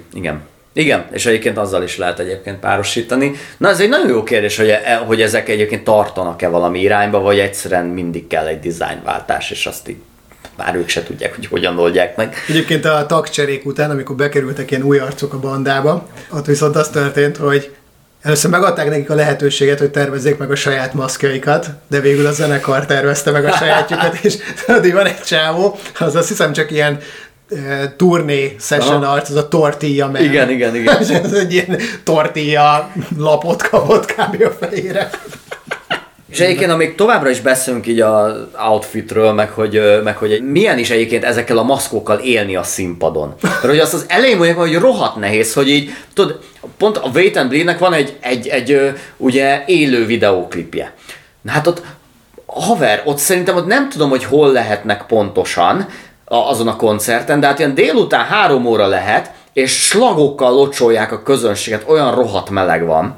Most gondolj bele, hogy te egy melós kezes lábasban, egy iszonyú meleg maszkal a fejeden, izzadsz, mint az állat, és lenyomsz 2-3 órás bulit. És még egy dolgot hozzátennék, hogyha lehet hinni ennek, ezek a maszkok, ezek nagyjából olyanok, mint Jim Morrison bőrnadrágja. Ebből egy van. Tehát nem az van, hogy tudod, minden este egy dobozból kiveszik az aznapi maszkot, hanem ezek végigmennek az egész turnén. Ezek mindig egy darab van. Főleg még ebben a korszakban. Hát jó, mondjuk annyi a pozitívum, hogy akkor mit tudom, hogy Max a lánya nem smároz, de tehetsz más, de Morrisonnál az a nadrág. De tényleg ebbe beleizzadnak, belehánynak. Na igen, pont ezt mondja egyébként a Joey Jordison ebben az időszakban, hogy az első turnén vannak tól, hogy hát hogy lehet kibírni, ugye kérdezi az újságíró ezekben a maszkon, és az, hogy sehogy. Tehát, hogy minden, bulik után gyakori az elájulás, mondták, hogy ugye a Jim Root az nemrég száll be, és hát ő kap egy maszkot, de hogy az így, akkor az még tényleg egy ilyen archoz feszülő latex maszk. Ja, ami azt jelenti, hogy konkrétan az ott így se kisebes semmilyen izzadság, tehát konkrétan így a szemgödrében így állnak a sós levek, tudod, és így konkrétan marja a szemét, nem lát semmit, elájul, a fülébe folyik a saját izzadsága, meg mit tudom én, és hogy így le kell cserélni a maszkját, és akkor kapja azt, amit egyébként már így ismerünk tőle. Tehát ez nagyon nehéz lehet ezekkel minden nap élni és így lenyomni ilyen több órás sessionöket. Na mindegy, de hogy azért itt elérkeznek oda, hogy mégsem lehet orvérzésig nyomni ezeket a fellépéseket, tehát hogy már produkálni kellene valami újat. Ha jól tudom, akkor itt a zenekar nagyjából eldönti, hogy feloszlunk, igen. Vagy lemezt csinálunk. Az is igaz, hogy ezt nagyjából minden turné után és lemez előtt átbeszélik. A zenekar tagjainak nagy része az hazamegy, és egy picit azt mondja, hogy látni nem akarom a többieket. És a Joey Jordison meg a Paul Gray, tehát a dobos és a basszusgitáros, akik ma már nem a zenekar tagjai, kezdenek el jammelni, és nagyjából a lemez felének ilyen demóit, meg mit tudom én, alapjait elkezdik megírni, és ezután jönnek ők újra össze. Ismét a Ross Robinsonnal dolgoznak, és ismét egy legendás stúdió, a Sound City-be mennek. Én azon csodálkozom, hogy ennek nagyon örülök. Beengedték őket. Nem, hogy miért? Mert hogy a Ross Robinson ugye azért egy tipikus Indigo Ranch-es arc. De nem égett már ekkor le? Szerintem nem. Tehát az ilyen 2000-es években éghetett valamikor. Tehát az még baromira van az a stúdió. Miért mennek ők a Sound City-be, ami hát ugye legendás, de hát hogy nem hiszem, hogy annyira akarnának hasonlítani a Nirvánára, vagy a Rage Against the Machine-re. Miért nem az Abbey Road-ra mennek? igen. Egyébként az az érdekesség, hogy a lemezt az Andy Wallace keveri, egy nagyon-nagyon híres producer és mixing engineer, de hogy ő dolgozott a Nirvana Nevermind-ján. Szóval ez érdekes, nem tudtam, hogy az Andy Wallace csinálta, tehát hogy ez mondjuk tényleg egy érdekes veszély. Egyébként néhány név van, amelyik ezeken az ekkori híres lemezeken körbe-körbe forog, igen. És mindig vagy megtalálod Andy Wallace-t, vagy Terry Date-et, megtalálod Ross Robinsont, vagy Rick Rubint, szóval nagyon belterjes. Kicsi hely ez az Amerika. Hát figyelj, azért a lemeziparnak is, ha belegondolsz, azért valójában egy nagyon kicsi elitje van, hiába nagy ország, meg hiába nagy világ, azért nem engednek be mindenkit körökbe. Így, de folytasd kérlek. Igen. Szerintem egy nagyon érdekes döntés, vagy pedig, tehát mivel ugye megy az a, hát igazából teljesen jó alapokra helyezett legenda, hogy ugye ott a legjobb dobhangzás, hogy hát ha nekünk van 3 dobosunk is, akkor mi a francért nem mennénk oda. Tehát lehet, hogy egyébként, hogy erről van szó. Minden idők legjobb döntése volt szerintem, hogy oda mentek, és szerintem Ross Robinson egész karrierének ez a legjobban szóló albuma. Tehát, hogy ennek a lemeznek a hangzása az egy olyan szintű etalon szerintem a szakmában, hogy azóta mindenki, vagy nagyon sokan, szerintem ők maguk is próbálják ezt nyúlni, de sose jön össze. Igen. Na mindegy, de hogy mindenki megérkezik ide a Sun City-be, meg nem tudom, hogy azonnal egymásnak esnek. Tehát, hogy mindenkiből kijönnek a feszkók, és hát itt tényleg minden ilyen démonikus, negatív esemény, ami emberrel történhet egy valamilyen munkája alatt, vagy valamilyen munkafolyamat alatt, az itt megtörténik velük. Hát a Ross Robinson tudtam volna felvételek előtt pár nappal valami dirtbike-kal motorbalesetet szenved, és nagyjából ilyen, hát majdnem, hogy eltöri a gerincét. Igen. Teljesen széttörje az egész hátát, meg mit tudom én, és ő bemegy a kórházba, és onnan lelép egy nap múlva, mert hogy ő azt mondja, hogy neki ez kurvára fáj, de most a Slipknottal fog dolgozni, és ezt az összes fájdalmát bele fogja pumpálni ebbe a lemezbe. Meg is teszi, ugye ő egy ilyen elektromos múmia, tudod, hogy egy ilyen tolószékben kiáltozik, kiabál, vág dolgokat emberekhez, meg mit, forró viaszt önt rájuk, hogy nem tudom ilyen hülyeséget hallani, szerintem a fele legalább igaz. Van egy nagyon vicces videó, azt vágod, amikor a Corey Taylorral, de egyébként a Sean Crayon-nél is van egy ilyen, hogy fact or fiction, a Wikipédiáról beolvasnak ilyen róluk szóló sztorikat, és hogy ez igaz, vagy, igen, vagy nem. Nagyon vicces. Hát a fele, a háromnegyede inkább igaz tényleg ezeknek a dolgoknak. Azt tényleg, hogy egy bizarr figura a Ross Robinson. Na mindegy, tehát hogy már alapból onnan kezdünk, hogy van egy rendkívül fenyegető, tolószéken járó buzerátor, aki hát biztos, hogy hát alápakol még annak, hogy ezt a feszültséget keltse. És akkor itt ugye olyan dolgok történnek, hogy a Seed, ugye a zenekarnak a DJ-je, aki mondjuk azt mondom, hogy a legagresszívabb arc egyébként az egész zenekarban, tehát ugye ő az, aki imád bemászni a tövegbe és szarráverni embereket. Ugye, ha jól tudom, úgy került be a zenekar, hogy be akart, de nem hagyták neki, úgyhogy így az egyik koncerten, így az első koncerteken, így amikor a clown lejött a közönségből, akkor oda ment és lefejelt. Majd utána bevették. Na minden... Ez volt a beugró próba. Na mindegy, szóval, hogy konkrétan az van, hogy hát zenekari elfoglaltság, hogy ott vannak a stúdióban, és a nagyapja haldoklik, oda akar érni, de nem ér oda időben. És amikor visszaérkezik a stúdióban, elkezd törni, zúzni és üvöltözni a süket szobában, meg ott mindenhol. És ugye Ross Robinsontól hallottunk már hasonló módszereket, hát most is az, hogy elindítja a rec gombot, és azt a nagyon híres ugye 5-15 intrót, azt ugye igazából így a Sidnek a ilyen kétségbe esett kiborulása. Aztán erre mondja a Clown, hogy ez a kedvenc számom, ez a legőszintébb szám az egész lemezem. Valahol igaza van. Hát igen, itt tulajdonképpen ő csak üvölt, és igen. Ennek valamiféle torzított szemplingezése. Igen. Hallatszik. Hát a Clown az még totálisabban szétven, hogy a feleségek nagyon komoly betegsége van, nem tud ott lenni, de a lóvé sincs, ugye, hogy így a zenekar lenullázza magát majdnem, hogy baromira nyomasztó lehet neki csinálni ezt a lemezt itt a többiekkel, ahol éppen nem felhőtlen a viszony. De egyébként az, hogy a Ross Robinsont választják erre az új lemezre is, az azért mégiscsak azt mutatja, hogy azért mégiscsak elégedettek lettek ők, nem csak most nem a hangzással, meg nem a lemezzel, hanem azzal a sikerrel, amit azzal elértek. Persze, tehát, hogy tudják, hogy ezzel Ross Robinson kihozta belőlük a maximumot. Mert tudod, ugye a harmadik lemeznél ki fogják őket ajánlani a Rick Rubinnak, igen, az meg van. Egy ilyen óriási nagy csalódás, aki akkor meg tényleg egy sztárproducer, mindig is az volt, de ezen a ponton választhattak volna ők mást, vagy hogyha például annyira bajuk lett volna azzal, hogy ő letörölte a gitárszólókat, meg mit tudom, most mégis akarnak gitárszólókat, akkor már egy kicsit irányíthattak volna ők, hiszen valójában egy világsztár zenekar ezen a ponton. Lehet, hogy még tapasztalatlan kölykök ezek még mindig ezen a ponton. Hogyne. És szerintem még azért nem volt elegendő önbizalmuk. ahhoz, hogy a saját útjukat járják, az szerintem úgy a harmadik lemeznél érezhető már, hogy na most már megtehetünk bármit.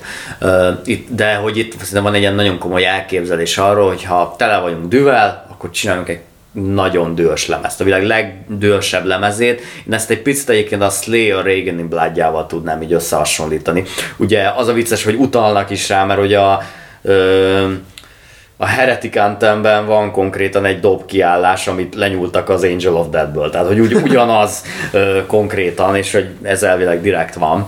Tehát, és tényleg egy ilyen olyan lemez, ahol nincs nagyon nyugvó pontja, tehát vannak lassabb dalok.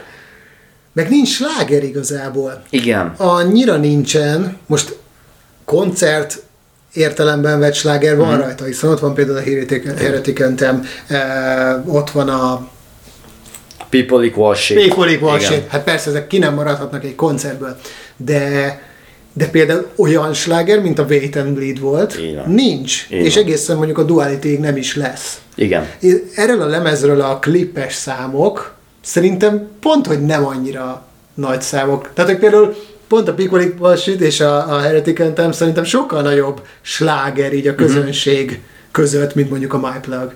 Igen. A My Plug-nak az megint ott szerintem az volt a mázol, hogy azért abban van egy dallamos refrén, ami egyébként az a vicces, hogy a klip kedvéért előre keverték azt az éneket, mert hogy ennyire kegyetlenek voltak ezen a lemezen, hogyha na még ha énekelek is egyetlen egy sort, azt is keverjük a háttérbe, hogy alig lehessen hallani. Aha. És ezt előre kellett hozni a singlön, de hát ugye akkor jött ki a Resident Evil film, és ők megint ugye a nevüket adták egy film. Fú, az ilyen egy borzasztó film. Így van, pontosan, de valójában ez egy borzasztó franchise. Igen. Tudom, hát játéknak se volt valami jó. Bocsánat, de...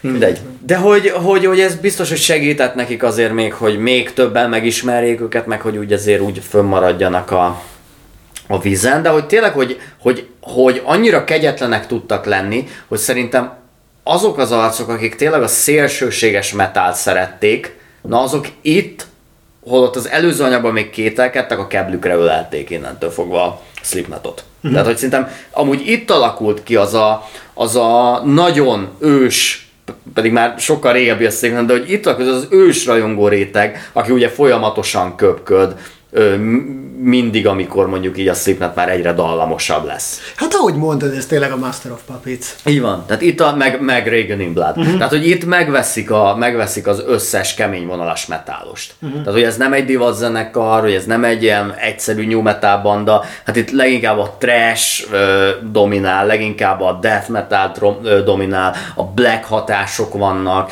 tehát azért ez egy nagyon komplex és szélsőséges mű. Te voltál nagy hammeres ebben az időszakban. Miket írtak róla?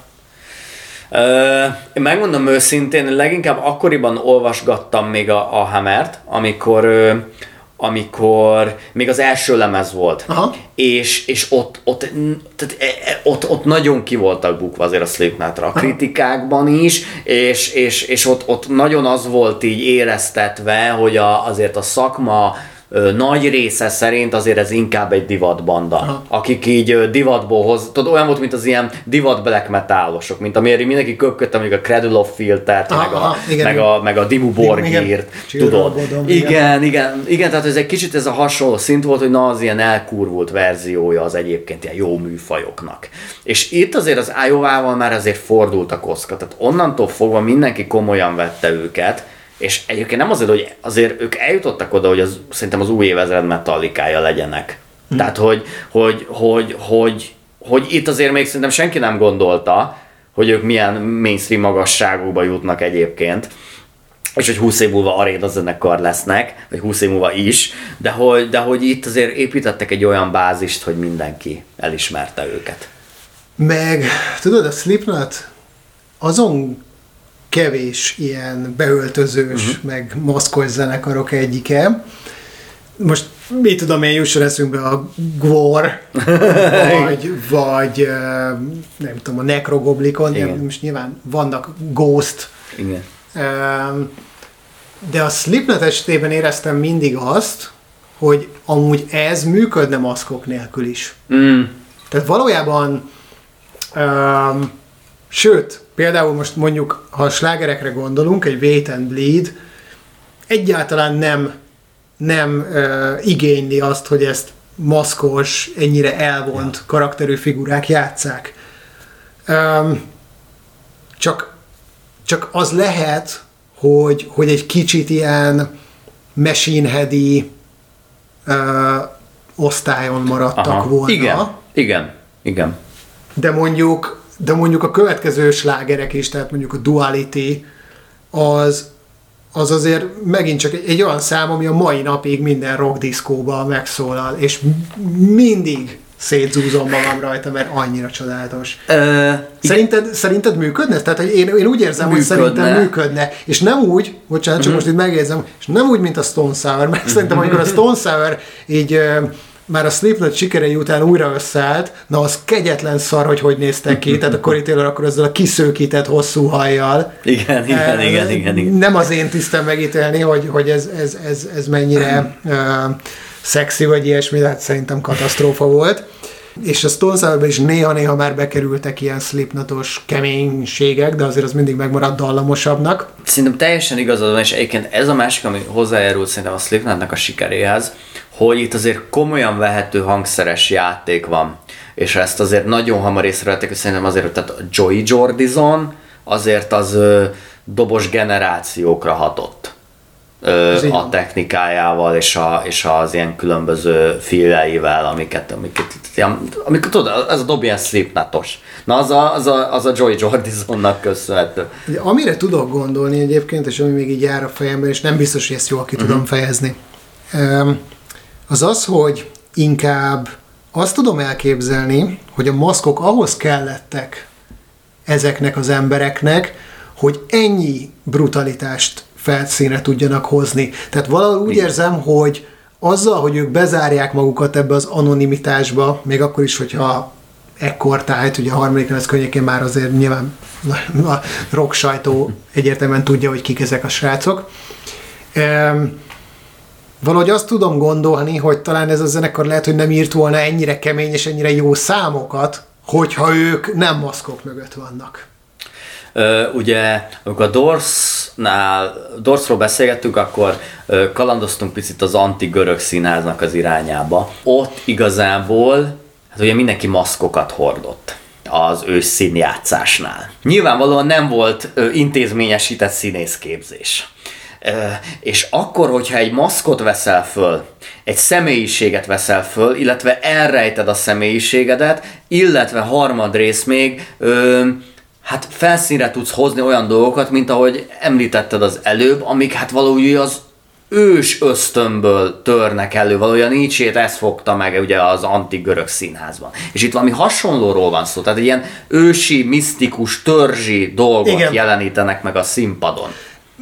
Vagy például mondjuk a Marilyn Mansonnak nem kellett maszk, hanem neki ezek a kifestések, parókák és ruhák, de ő mégis ugye megtartotta a saját arcát ez az egészhez, de valahol ugyanezt történik, hogy amikor ugye beszéltünk arról, hogy ott ilyen konceptlemezszerű történetmesélés zajlik azokon a dalokon keresztül, akkor ő ott eljátszotta ezt a karaktert, ezt a UFO-t, ezt a glamstart. Igen. Biztos, hogy így valamiféle ilyen maszk, vagy valamiféle ilyen extravagáns outfit az segíti ezt a folyamatot. Szóval nekem valóban az a konklúzióm, hogy szerintem a Slipknot zenéje működne az arculat nélkül, tehát szerintem van annyira jó, de úgy érzem, hogy nem hozták volna létre, hogyha nem maszkok mögött játszanak. Teljesen igazad van. Na most a lemezt egy picit ugye elemezve, azt nagyon sem melyiken, hogy felvételek nem igazán vannak erről a korszakról. Ugye a Sound City stúdióban vagyunk, mert többször szóba került ez a hangstúdió a beszélgetéseink folyamán. Hát a 70-es évek óta folyamatos siker-sikerre halmozó. Jó, nem folyamatos, tehát van egy nagy törés, de hogy siker-sikerre halmozó stúdió, ahol a 90-es években tényleg itt készülnek a... Nirvana, Rage Against the Machine... Igen, és még hasonlók. És hát ez valószínűleg nagyon jót tett a hangzásnak, és hát ugye itt van az a híres analóg nív Az az analóg névpult, ami hát valószínűleg nagyon jól szolgált ennek a lemeznek az ilyen tiszta és természetes megszólalásához. És csak itt ezen a ponton hozzáteszem, hogy ugye az öreg név, igen, Rupert név, itt a felvételünk előtt nagyjából egy vagy két héttel távozott el a világból, és ő tényleg egy olyan újító volt, akinek így a... Ezt nem fogjuk fel, amikor csak zenét hallgatunk, de nélküle semmilyen mai zene, és semmilyen az elmúlt mondjuk 30-40 évben elkészült professzionális zene nem szólna úgy, mint... Még az én lemezem se szólna úgy, mert mi is egy néven küldtük át. Na igen, ez benne az érdekes, amikor valakinek még a nevét se ismered igazából, hogyha nem vagy szakmabeli, és valószínűleg akkora hatást tett a pop történetre, mint mondjuk mint a Michael Jackson és Prince egybevéve. Tehát, igen, ő olyan ugye analóg eszközöket, kompresszorokat, equalizátorokat fejlesztett ki és talált fel, amiket ugye stúdiók a mai napig használnak, de ahogy Imi is mondta, itt ebben a Sound City stúdióban egy ilyen hány méter, az nem tudom, egy ilyen 6 méteres keverőpult van, egy óriási nagy analóg összegző, amit aztán a Dave Grohl megvásárolt, és ez az ő garázsában pihen most. Vagy... Valahol talán használja, de nem vagyok benne biztos. Mindenesetre egy biztos, hogy ugye erről is szó esett már, ugye erről ugye van egy film. Ezt nagyon ajánljuk, ez a Sound City. Így van, a Sound City mozzan, és ebben is nagyon kevés felvétel, illetve nagyon kevés információ hangzik el az Iowa-ról, akár ugye Corey Taylor szerepel benne, de nagyon kevés, hogy pontosan itt hogy ment a folyamat. Valószínűleg annyira depressziósak voltak, meg annyira tökük tele volt vele, és szerintem annyira nem hittek abban még az elején, amikor elkezdték, hogy egyetlen a zenekar egyben marad, vagy kétséges volt legalábbis, hogy szerintem eszükbe nem jutott, hogy ezt rögzíteni kéne valahogy, vagy hasonló, hogy benne van itt talán az, hogy ők itt még tényleg nem akarták a saját arcukat felvállalni? Lehet. Hát most gondolom nem maszkokba vették fel a lemezt. Igen, abban biztos vagyok én is, hogy nem annyira volt szerencsés mondjuk kamerázni őket egy ilyen lemezfelvétel kapcsán, hogy így tényleg könnyebben kikerül az arcuk a nyilvánosságra. Most amúgy milyen vicces, csak az jutott eszembe, hogy ekkor egy mobiltelefon hogy nézett ki, és hogy azon még nem volt egy ilyen opció, igen, hogy kamerázok. Most csak így beugrott, hogy mennyire vicces, hogy ma már bárki benn van a stúdióban, onnan közvetít az Instagramon egy live videóban. Igen. Ekkor meg maximum még így be lehetett pötyögni a telefonszámot, amit fel akartál hívni. Pontosan. És egyébként ez érdekes, hogy ők azért így nagyon hamar elkezdték azért neten is terjeszteni magukat, tehát hogy a Slipknot honlap az ilyen baromi sikeres volt egyébként, tehát hogy ez az ilyen akkoriban már ilyen havi 200-300 ezres nézettséggel. Azért az nem egy rossz dolog 2000-ben, meg 99-ben, bocsáss meg. Igen, azért. meg ugye viszonylag kevés zenekarhoz kapcsolódik szerintem olyan erősen a közönsége, mint hozzájuk, és kevés olyan zenekar van, amikor így nevén nevezhető egy zenekarnak a közönsége. A tényleges fanbase. Ez tényleg csak a kiváltságosoknak adatik meg. Nem azért, mert bármelyik zenekar megcsinálhatná, bármelyik zenekar elnevezhetné a közönségét. Igen. De ez nem így megy. Itt a lényeg az, hogy az a rajongói csoport, az tényleg annyira összetartó, az tényleg annyira kap valamit, és annyira valami fontosat lát az általa rajongott bandában, hogy felveszi ezt a nevet, és tartozik valami alá. Ugye a Slipknotnak a fan grupját, azt Maggotsnak nevezték ők el. Egyébként nyilván nem túl... hízelgő az, hogy kvázi ilyen kukacoknak vagy férgeknek nevezik a rajongóikat, de szerintem valahol ebbe az arculatba belefér, és hogy ezt azért nevezték így el, mert hogy amikor ők fönnvannak a színpadon, és maguk előtt látják ezt az embert, sok rajongót, akik pogóznak, meg vannak örülve, akkor az, ha tudod, hogyha így olyan picinek látod az embereket, hogy az így a végeredményében olyan, mint hogy csak ilyen férgek mászkálnának egymáson. Hát illetve biztos, hogy azért ennek még több ilyen konnotációja van azért ennek a jelentésnek. Tehát azért a Slipknot fanbase, pláne itt az elején, azért rendkívül fiatal. Igen, tényleg kamasz. 13 évesek is mennek ezekre a koncertekre, és hát azért őket így úgy veszik, mint ilyen kifejletlen lények, meg ilyen kifejletlen srácok, és az ő személyiség fejlődésükben azért a Slipknot igen jelentős szerepet játszik. Tehát még azért itt így azért ők is tudatában vannak ennek, hogy azért eléggé ifjú az ő rajongó táboruknak a jó nagy része. És egyébként azt is hozzáteszem, hogy ebből a szempontból ez a lemez biztos, hogy kedvez a fiataloknak is, hogy a dalszövegek azok nagyon dühösek. És nagyon sokszor egyébként egy picit infantilisebbek, vagy ilyen heroikusabbak, meg ilyen hormonosabbak, mint az előző lemeznél, hogy tudod, nagyon dühös, nagyon ki vannak adva a médiára, az emberekre, inkább azt hiszem, hogy valami olyan világfájdalom sugárzik belőle, ami egyébként, hogyha amúgy tudnám, hogy ez egy, hát nem tudom hány éves lehet itt a Corey Taylor, de azért szerintem már ilyen 27-28, és így megy a 30 felé minimum. Azért már egy kicsit akár egy ilyen infantilis szövegvilágnak is tudnám mondani. Csak hogy ezzel a kinézettel, meg ezzel az egész dizájnnal, amit köré raktak, mégis működik. Szerintem kicsit olyan ez, mint a sátánista téma, hogy tudod, ha már azt mondják, hogy na ez a kis srácoknak, a kis kamasz gyerekeknek a metal zenekar, akkor még erre is rátesznek egy lapáttal, és tudod, egy people equals shit, tehát ami azt jelenti, hogy az emberek egyenlő szarral. Tudod, ennél nem lehet butábban, egyszerűbben, ez olyan, mint egy kód, mint egy programozás, hogy valamit ott most ez kisebb egyenlő, nem, akkor na, az emberiség egyenlő, nagy rakás szarral. Igen, kicsit nagyon hasonló ugye a híres Heretikantől is, amit már így szóba került.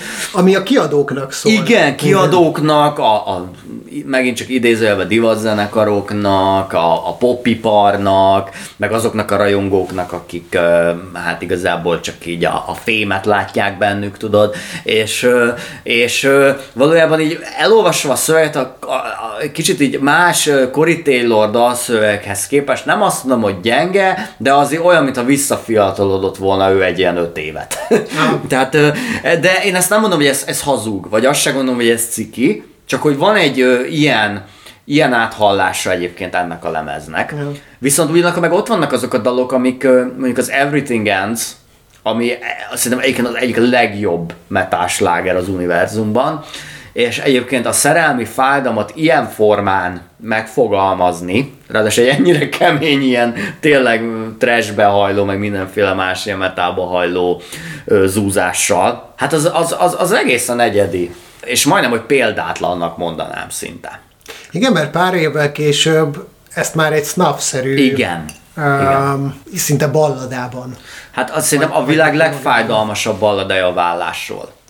Tehát szerintem így megírni a tönkrement kapcsolatodat ilyen szép metaforákkal, nem tudom, hogy képes ezt eljátszani. Tudom, hogy többször elsírja magát egyébként, tehát hogy láttam ilyen felvételt, ahogy ezt maszk nélkül énekli az ilyen szóló estjein, és általában a Paul Gray miatt sírja inkább magát, mert ugye neki címzi. Minden esetre ez a Corey Taylor baromira ért, és itt is azt hiszem ezek a dalok mennek leginkább, ahol ezt az ilyen ilyesfajta gyenge oldalát mutatja meg, vagy érzelmes oldalát.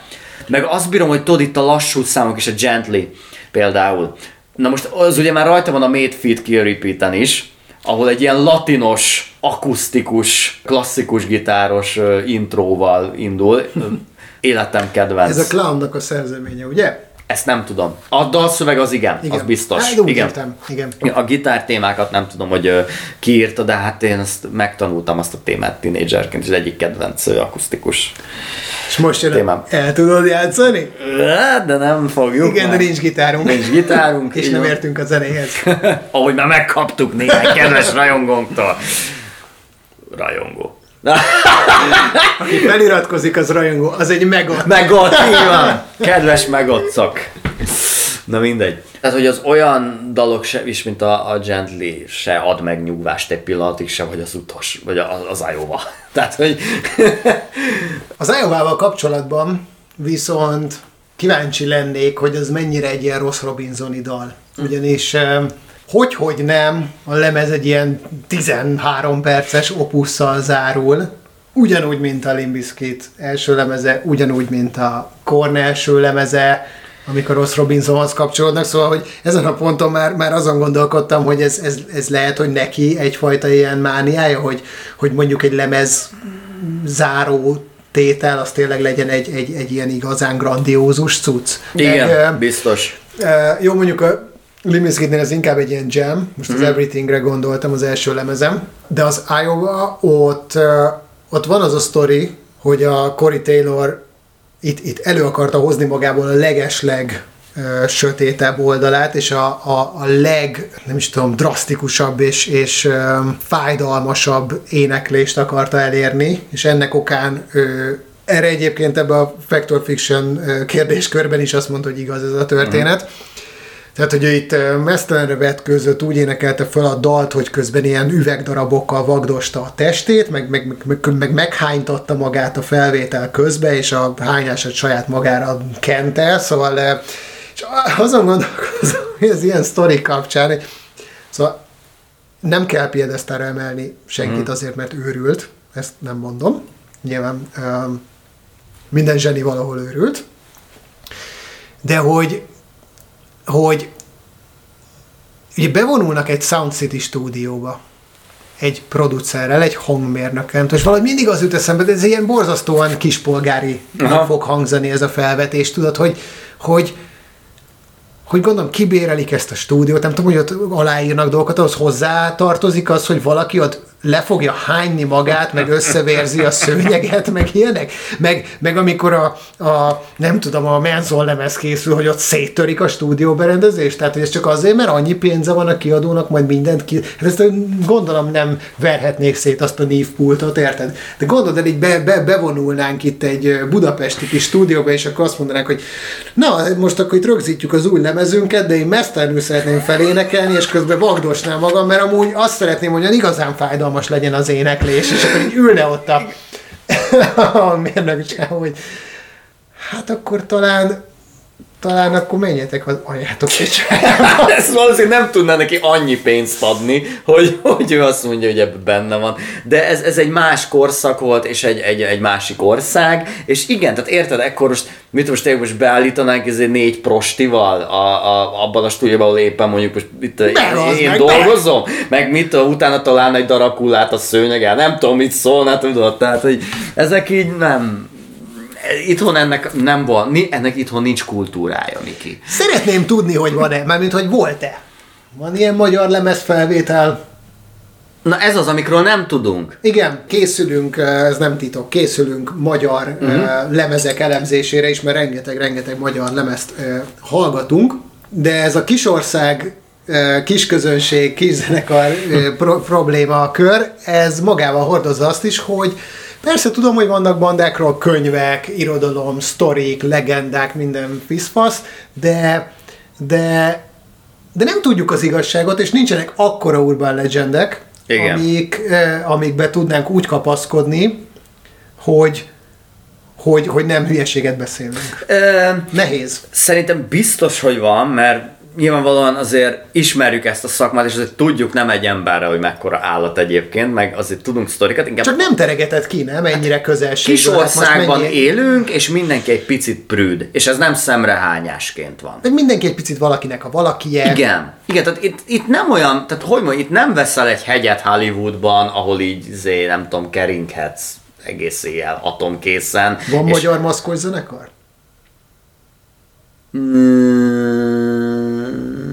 Hát a Piero.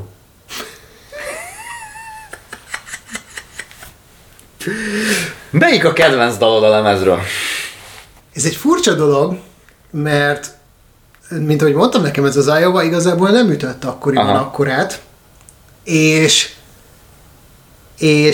És nincs is, tehát ez körülbelül nagyjából a harmadik kedvenc Slipknot lemezem, tehát én tényleg előrébb sorolom a hármas lemezt is, meg most a legutóbbi albumot is.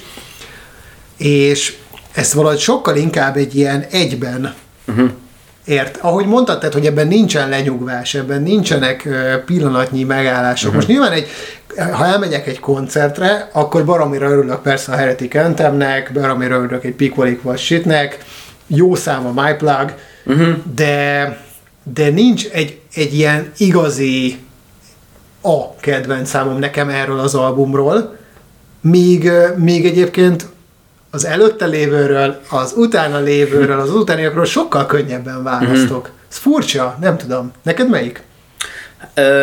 Gyakorlatilag majdnem azt mondom, majdnem mindegyik. Na ezt igen, mondom, tehát igen, hogy ez valahogy igen, ilyen... Egyben hallgatós, és egyébként amúgy meg az Everything Ends, meg hát nem is tudom. Inkább az érdekes, és arra reflektálnék, hogy én azt nemrég vettem észre, vagy fedeztem fel újra, hogy ez a lemeznek, ennek a lemeznek mennyire zseniális a második fele is. Hogy az I Am Hated, a Skin Ticket, meg ezek a dalok. Na, ezek tényleg. Nem ülnek le, sőt, még izgalmasabbak, mint a lemez első fele, ami így, hát nem mondanám slágernek, de hogy az ilyen tempósabb, meg azok a dalok, amiket így oda tettek elénk, hogy ez az új Slipknot új album, és hogy ezeket a dalokat hallgass, de hogy az a második felé milyen kísérletezős dolgok vannak. Ének szempontból is, meg ütőhangszeres példákat is tudnék mondani, hogy mennyire különleges. Egyébként most, hogy egy picit elgondolkoztam, lehet, hogy a Disaster Piece lenne. Aha, nagyon jó. De mondom valahogy, tehát ez tényleg azoknak a lemezeknek a példája, amit nem egy sláger miatt veszel meg, meg nem az történik, hogy olyan egyértelműen a zenekar ki fog választani 3 számot majd, amikből klipek lesznek, szerintem legalábbis, míg mondjuk tényleg az ezt követő albumról tök egyértelmű. Tehát, hogyha azt csak most teljesen laikusként életedben nem hallottál Slipknotot, meghallgatod a 3-as lemezt, akkor szerintem nagyon-nagyon hamar fel fog tűnni, hogy mennyire kirívó mondjuk a Duality, mennyire kirívó mondjuk a Vermilion, a Snuff, tehát hogy tudod, hogy mennyire valami más. Igen. Itt meg tényleg van egy elejétől végig olyan zakatolás és olyan sötét, kemény darálás, amiből szinte nem is dalokat emelnék ki, hanem lehet, hogy dalokon belüli részeket, hogy ott azt a részt nagyon szeretem. Nem ilyen furcsa, mint egy nagy egy velük. Igen. Illetve még egy valamit emelnék, amiről nem beszéltünk, a Left Behind-ról, mert azért annak a klipje elég nagyot ment, egyrészt, másodszorban pedig, hát azért a klipnek a témája és a hangulata azért nagyon rájátszott erre az Iowa feelingre, amit ők gondolnak Iowa-ról, meg amit te is gondolsz ezáltal róla, hogy tudod, hogy milyen arcok vannak, vagy hogy mondjam, tehát hogy nem feltétlenül egy ilyen turisztikai ajánlólevél, vagy hogy mondjam, tehát hogy nem egy ilyen prospektus, amit kinyitsz és oda akarsz menni, hanem inkább, hogy arra játszik rá, hogy itt ez ilyen nagy erdős, meg elhagyatott területek, ahol valójában olyan figurák rohangásznak, még a gyerekek is olyanok, mint a texasi láncfűrészes gyilkosban az a család. És egyébként az egész hangulatában így nagyon rájátszik az ilyen 70-es, 80-as évek ilyen slasher horrorokra. De most még azt is el tudnám képzelni, most nyilván ez csak teljes fikció, de hogy egy ilyen kliphez mondjuk kifejezetten felbérelnek egy olyan rendezőt, aki mondjuk ilyen horrorokban utazott korábban, csak azért, mondjuk a Corey Taylor nagyon nagy horror. Így van. És pláne ő a 80-as ilyen 18 slashernek, ugye erre külön ilyen kis sorozata is van. Zenében is nagy 80-as évek rajongó. Igen, mint megtudtuk az elmúlt években, vagy évtizedben. Pontosan. Itt még ezt még ki gondolta volna, mivel lesz a cserebogán. Amúgy tényleg. Na mindegy, de hogy itt kezdenek el erre nagyon, nagyon rájátszani. Nagyon hatásos videóklip egyébként, ugye a srácról, aki beleszeret a hús, a véres nyers húsba. Na mindegy. Hát most egyébként... Hát nem egy vegán nem. klip. Nem. Na most így a lemeznek az utóhatásáról, hát azért ők is jól beszopták, ugye, hogy kihozták, és jött a szeptember 11 rá 3 nappal, ha jól tudom. És hát a zenekar ugye említettük, hogy már előtte is igencsak támadták őket, na hát itt most természetesen megint célpontba kerülnek, és azonnal letiltják őket. Tehát alig játsszák őket, alig tudnak menni turnézni, azt hiszem, hogy ez az a lemezük, amivel a legkevesebbet koncerteztek valahol, tehát a turné a legrövidebb volt igazából. Érdekes. Igen. Még hát, valószínűleg megállás nélkül mentek volna 3 évig, hogy... Ja, valószínű, de hogy... Alakul. Igen, bár valahol meg úgy gondolom, hogy arra viszont tökéletes volt, hogy a kulcs státuszt elérjék ezzel az albummal, ugye... mindenki azóta azt szeretné, hogy úgy szóljanak, mint ekkor. Erre pont a Paul Gray mondta, hogy kapjátok be, mert hogy majdnem belehaltunk abba a felvétel, hogy a franc akar még egy olyan lemez, mint az Iowa. Illetve ez tényleg olyan, mint a, hát és megint referenciákat ugyanazokat mondom, amiket már említettünk, mint a Master of Puppets, mint a Reagan in Blood, a Slayer, Sesh, fog már soha Reagan in Bloodot csinálni, egyrészt mert feloszlott, másrészt pedig így azért, mert egyszerűen már bizonyos kor után nincsenek azok az impulzusok, amiből ennyire ösztönszerűen dühös vagy.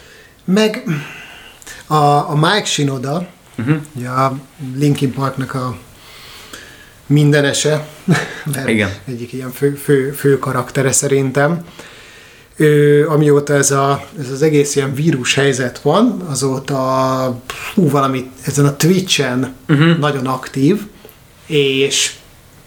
és hetente, vagy akár pár naponta bejelentkezik, és beszélget a rajongóival, és csinál ezt-azt. Na mindegy. A lényeg az az, hogy többször csinált olyat, hogy így a rajongók szavazhattak, hogy mondjuk milyen stílusban csináljon egy számot. És az egyik ilyen volt, hogy nyilván nagyon-nagyon sokan kérték azt, hogy csináljon egy olyan számot, mint hogyha a Hybrid Theory-ról lenne.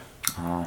És szóval nyilván nehéz ügy ez, mert most ott élőben összedobott egy számot.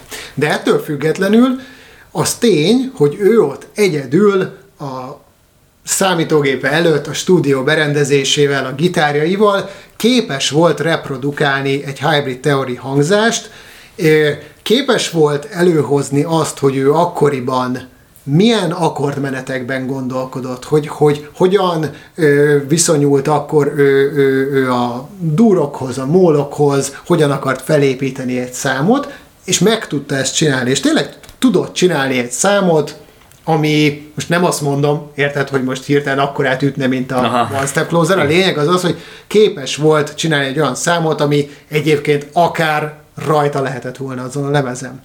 És ez bizonyítja azt, amit ő el is mondott, hogy egy művésznek, egy alkotónak nem az az érdeke, vagy nem az a kihívás, hogy írjon egy olyan számot, amilyet már megírt, hanem mindig valami újat. És mondjuk a Linkin Park szerintem ennek egy nagyon-nagyon ékes példája, hogy lemezről lemezre képesek voltak valami nagyon-nagyon másba belevágni a fejszéjüket. Néha egészen furcsa dolgokba, hiszen valahol szerintem itt is van az egyik legnagyobb tragédiája annak, hogy a Chestert elvesztették, hogy egy olyan albummal zárták le a karrierüket, most független attól, hogy valaha lesz-e még Linkin Park, nem tudom, ami ugye egy annyira távol állt az ős Linkin Parktól, ugye konkrétan jó, így írták le az elején, hogy egy hanggitár nincs rajta, nyilvánvalóan van rajta gitár, ezt most úgy kell értelmezni, hogy effektíve nincsenek rajta riffek, nincs ez a karcos, ordítozós éneklés, ami azért a legtöbb lemezükön megtalálható. Ugye egy ilyen nagyon-nagyon-nagyon eltávolodott dolognak tűnik, tehát ha csak meghallgatnád csak a legelső és az utolsó lemezüket, akkor nem is értenéd, hogy mi köze a kettőnek, de hogyha lemezről lemezre végighallgatod őket, akkor szerintem érthető egyfajta evolúció és folyamatos kísérletezés, és szerintem itt gyökeredzik ez az egész, vagy szerintem ez nagyon-nagyon ékesen mutatja azt, hogy nem azt mondom, hogy mondjuk a Slipknot bármikor meg tudná írni az Iowa 2-t, mert szerintem egyébként nagyon sokszor ezek a legrosszabbul sikerül dolgok, amikor így direktbe visszamegyünk a gyökerekhez. Vannak jó példák is, de ez olyan, mint hogy a Eminem csinált egy Marshall Mathers LP2-t, 10 vagy 15 évvel nagyjából, azt hiszem, később, mint amikor megjelent ugye az egy. És valóban egy tök jó album lett, de azt nem kell úgy venni, hogy az ugyanolyan jó lesz, meg hogy az, aki annó azt szerette, az majd ezt is fogja szeretni. Tehát szerintem, ha most kijön egy Iowa 2, és az lenne, hogy nincs rajta egy akusztikus szám, meg nincsenek rajta kísérletezések, csak visszatérünk a gyökerekhez, és darálunk, valójában nem biztos, hogy jó lenne. Nagyon rossz lenne. Valószínűleg. Nagyon rossz lenne, és egyébként tökül felhoztad a Linkin Parkot példának, mert egyébként én nagyon azt érzem, hogy a Slipknotnak egyébként ténylegesen korszakai vannak. Minden egyes album jelent egy külön zenei kis világot, ez természetesen a te szubjektív részed, hogy melyiket részesíted előnyben és melyiket kevésbé, de mindig újat mutatnak ők is, kicsit zártabb keretek között, mint mondjuk ahogy ezt a Linkin Park tette, mert ők aztán tényleg persze ezt kimaxolták. Viszont azért tényleg a Slipknotnál is van egy ilyen evolúció, amit egyébként azért is nagyon érdekes, hogy mindig megváratják a közönséget. Nagyon sokszor gondolkoztam, amikor végignéztem a diszkográfiájukat, és mondjuk így az adott korszakon, ugye amikor indultunk a new metal korszakban, mondjuk teszem azt, a Korn kb. Az ilyen 6-7 év alatt, az első 6-7 év alatt letették azt az album mennyiséget, amit a Slipknot a több mint 20 éve alatt. Uh-huh. És ez, tehát ők azért eléggé megfontoltan haladnak előre. Mindegyik azért, ahogy látom, azért jó előre ki van találva, valószínűleg a Sean Crahannek és az perfekcionista hozzáállásának köszönhető, de mindig meg tudnak újulni, és ahogy mondod, azért tényleg látom, hogy nálad így a harmadik az, ami így igazán így betalált, és hát tényleg azt tegyük hozzá, hogy valahol ott nyíltak ki annyira, hogy ugye sokan nem szeretik ezt, mert nagyon dallamos, másrészt azért jóval light-ibban szól, mint a hangzás tekintetében, mint az Iowa, de hogy például a gitárosok, azért ugye két gitármágusról beszélünk, és azt még nem is hoztuk szóba, a Jim Rootot. Hát azért manapság nem azért, de hogy az Orange erősítőknek ő szerintem a legnagyobb arca, mindenkinek van egy Orange otthon, és mindenkinek van minimum egy Jim Root telekasztere, vagy annak egy kínai kópiája. Nekem nincs, de ugye általában az emberek nagy részének. Na igen, az emberiség nagy részének. Szóval, hogy a szakma nagy részének van legalább egy kópiája, és hogy ő, hát nem ő, de hogy benne látták meg a reklámnak a lehetőséget arra, hogy a telekasztert megújítsák a 21. század számára is, vagy átörökítsék valahogy. És hát ő egy gitáristenség azért tényleg, a Mick Thompsonnál is sokkal nagyobb, tehát őt is elhomályosítja, és hogy ez a két csávó azért itt már a harmadik albumnál igazából ott tartanak, hogy mernek szólozni, tehát már nem ciki. Na ugye a harmadik albumnál az történik, hogy ejtik ugye Ross Robinsont, a kiadó meg beajánlja a nagyságos Rick Rubint nekik, akivel a világon nagyon-nagyon sok remek zenekar remek lemezeket készített, de ők ezt egy baromi nagy csalódásként fogják fel. Ugye az van, hogy miután lenyomják az Iowa turnét, megint körülbelül ugyanott tartanak, hogy utáljuk egymást, fölosszoljunk. Nincs pénzünk. Nincs pénzünk, akarunk-e még zenekarozni egyáltalán. Megint az történik, hogy a Joey Jordison és a Paul Gray elkezdenek jammelni, és azt találják ki, vagy hát így abba pusolja őket egyébként a kiadó, meg a menedzsment, hogy költözzenek be ebbe a Houdini Mansionbe. Ez ugye egy ilyen villa komplexum, stúdió, aminek semmi köze Houdinihez. Ez csak egy ilyen legenda, és sosem élt ott. És az van, hogy eleve itt ilyen paranormális aktivitásokat észlelnek, és ráadásul a Corey Taylor ezekre eléggé rá tud feszülni. De hogy ugye bevonulnak ebbe a komplexumba, hogy ők ott akkor nekiállnak az új lemeznek, és így együtt élnek, és stb. És akkor ennek a Rick Rubin lesz a producere, és ugye erről van az a sztori, hogy a Corey Taylor azt mondja, hogy nagyjából így 45 percet töltött bent a Rick Rubin a stúdióban, hogy így néha így bejött, így benézett, és így megnézte, hogy minden oké van-e, és ugye ehhez képest meg egy vagyont felmarkolt. És nem volt producere a lemeznek. Igen.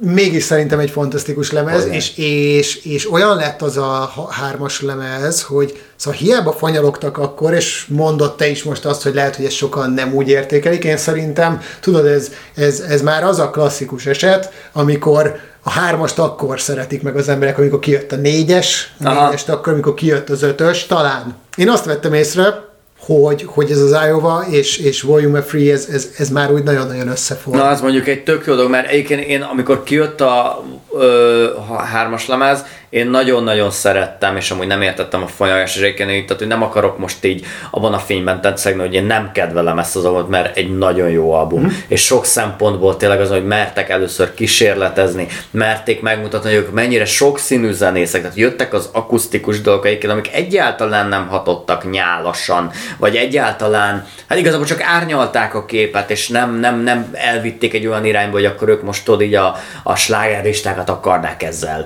döngetni, de hogy is, nem is játszották sehol ezeket a dalokat, meg nem is ilyen irányba. A Duality ütött ugye, a Before I Forget, meg ezek a dalok, tehát ugye a sokkal zúzósabbak, és hát utána aztán tényleg gitárhősök lettek, ahogy azért ugye, hogy jött a negyedik. Az All Hope Is Gone azért egy ilyen, az szerintem sokaknak a fekete folt, bár én imádom, és úgy gondolom, hogy nagyon komoly magasságai vannak egyébként, és nekem nagyon tetszenek ezek az ilyen rendkívül komplex gitártémák. Már csak azért is egy ilyen nagyon érdekes felvetés az egész, hogy meghallgathatod azt, hogy ez a két csávó, a Mick Thompson és a Jim Root, azok hogyan képesek együttműködni, és hogy milyen csodás riffeket tudnak együtt írni. Valahol egyébként, most tudom, hogy ez a párhuzam, ez nagyon élesen és keményen hat, de ez olyan, mint a Beatles. Aha. És én úgy kezelem a Slipknotot, hogy bizonyos korszakaimban, bizonyos hangulataimban, bizonyos, most akár az ilyen munkákkal kapcsolatos időszakaimban teljesen változó, hogy mondjuk melyik lemezüket venném elő. Aha. Igen, vagy mint mondjuk a King Crimson, hogy nyilván az most már egy 40-50 éves karrier felől el az ő munkásságuk, de hogy annyira színes, annyira sokrétű, hogy szerintem valahol aki igazán szereti ezt a bandát, lehet, hogy vannak olyanok, akik csak egy lemezüket szeretik, vagy kettőt, vagy valamelyiket tényleg nem szeretik, de hiszem azt, hogy tényleg ez egy olyan banda, hogy néha tudom azt a lemezüket is szeretni, mondjuk az All Hope Is Gone-t, vagy a Grey Chapter-t. Igen, tehát én is nem, tehát egyikől sincs, nekem a Grey Chapter a legkevésbé, tehát én azt gondolom, hogy az a legrosszabb Slipknot lemez szerintem. De megmondom őszintén, nem vagyok benne biztos, hogy ezt tovább kéne most tárgyalnunk, mert nem is az idő véget, hanem akár lehetne még Slipknot rész. Tehát én úgy gondolom, hogy ez tényleg egy akkora életmű, és még ki tudja még hová megy, és ki tudja hová fejlődik még, hogy én nem gondolom, hogy egy Iovával el kéne intézni őket. Meg valahogy úgy állunk szerintem ezzel, mint mondjuk a Kornal, hogy ezek kifejezetten olyan zenekarok, akiknek ugye a korai lemezeikkel foglalkoztunk. Igen. És meghagynánk valóban a lehetőséget azt, hogy akár az egy dal kapcsán elővegyünk úgy egy számot, meg egy akkori korszakot, hogy már nem feltétlenül kell áttárgyalnunk ezt a teljes munkásságot, de igen, igazad van, ahogy mondod, szerintem hagyjuk ezt egy nyitott kérdésnek. Pontosan, úgyhogy azt hiszem, hogy nagyon-nagyon hosszan és jót beszélgettünk erről az albumról, és remélem, hogy nektek is előhozott ilyen gyerekkori kis flashbackeket, mint nekünk, legalábbis nekem abszolút. Nektek pedig további jó hallgatást kívánunk. Érezzétek jól magatokat, vigyázzatok magatokra, sziasztok! Csá!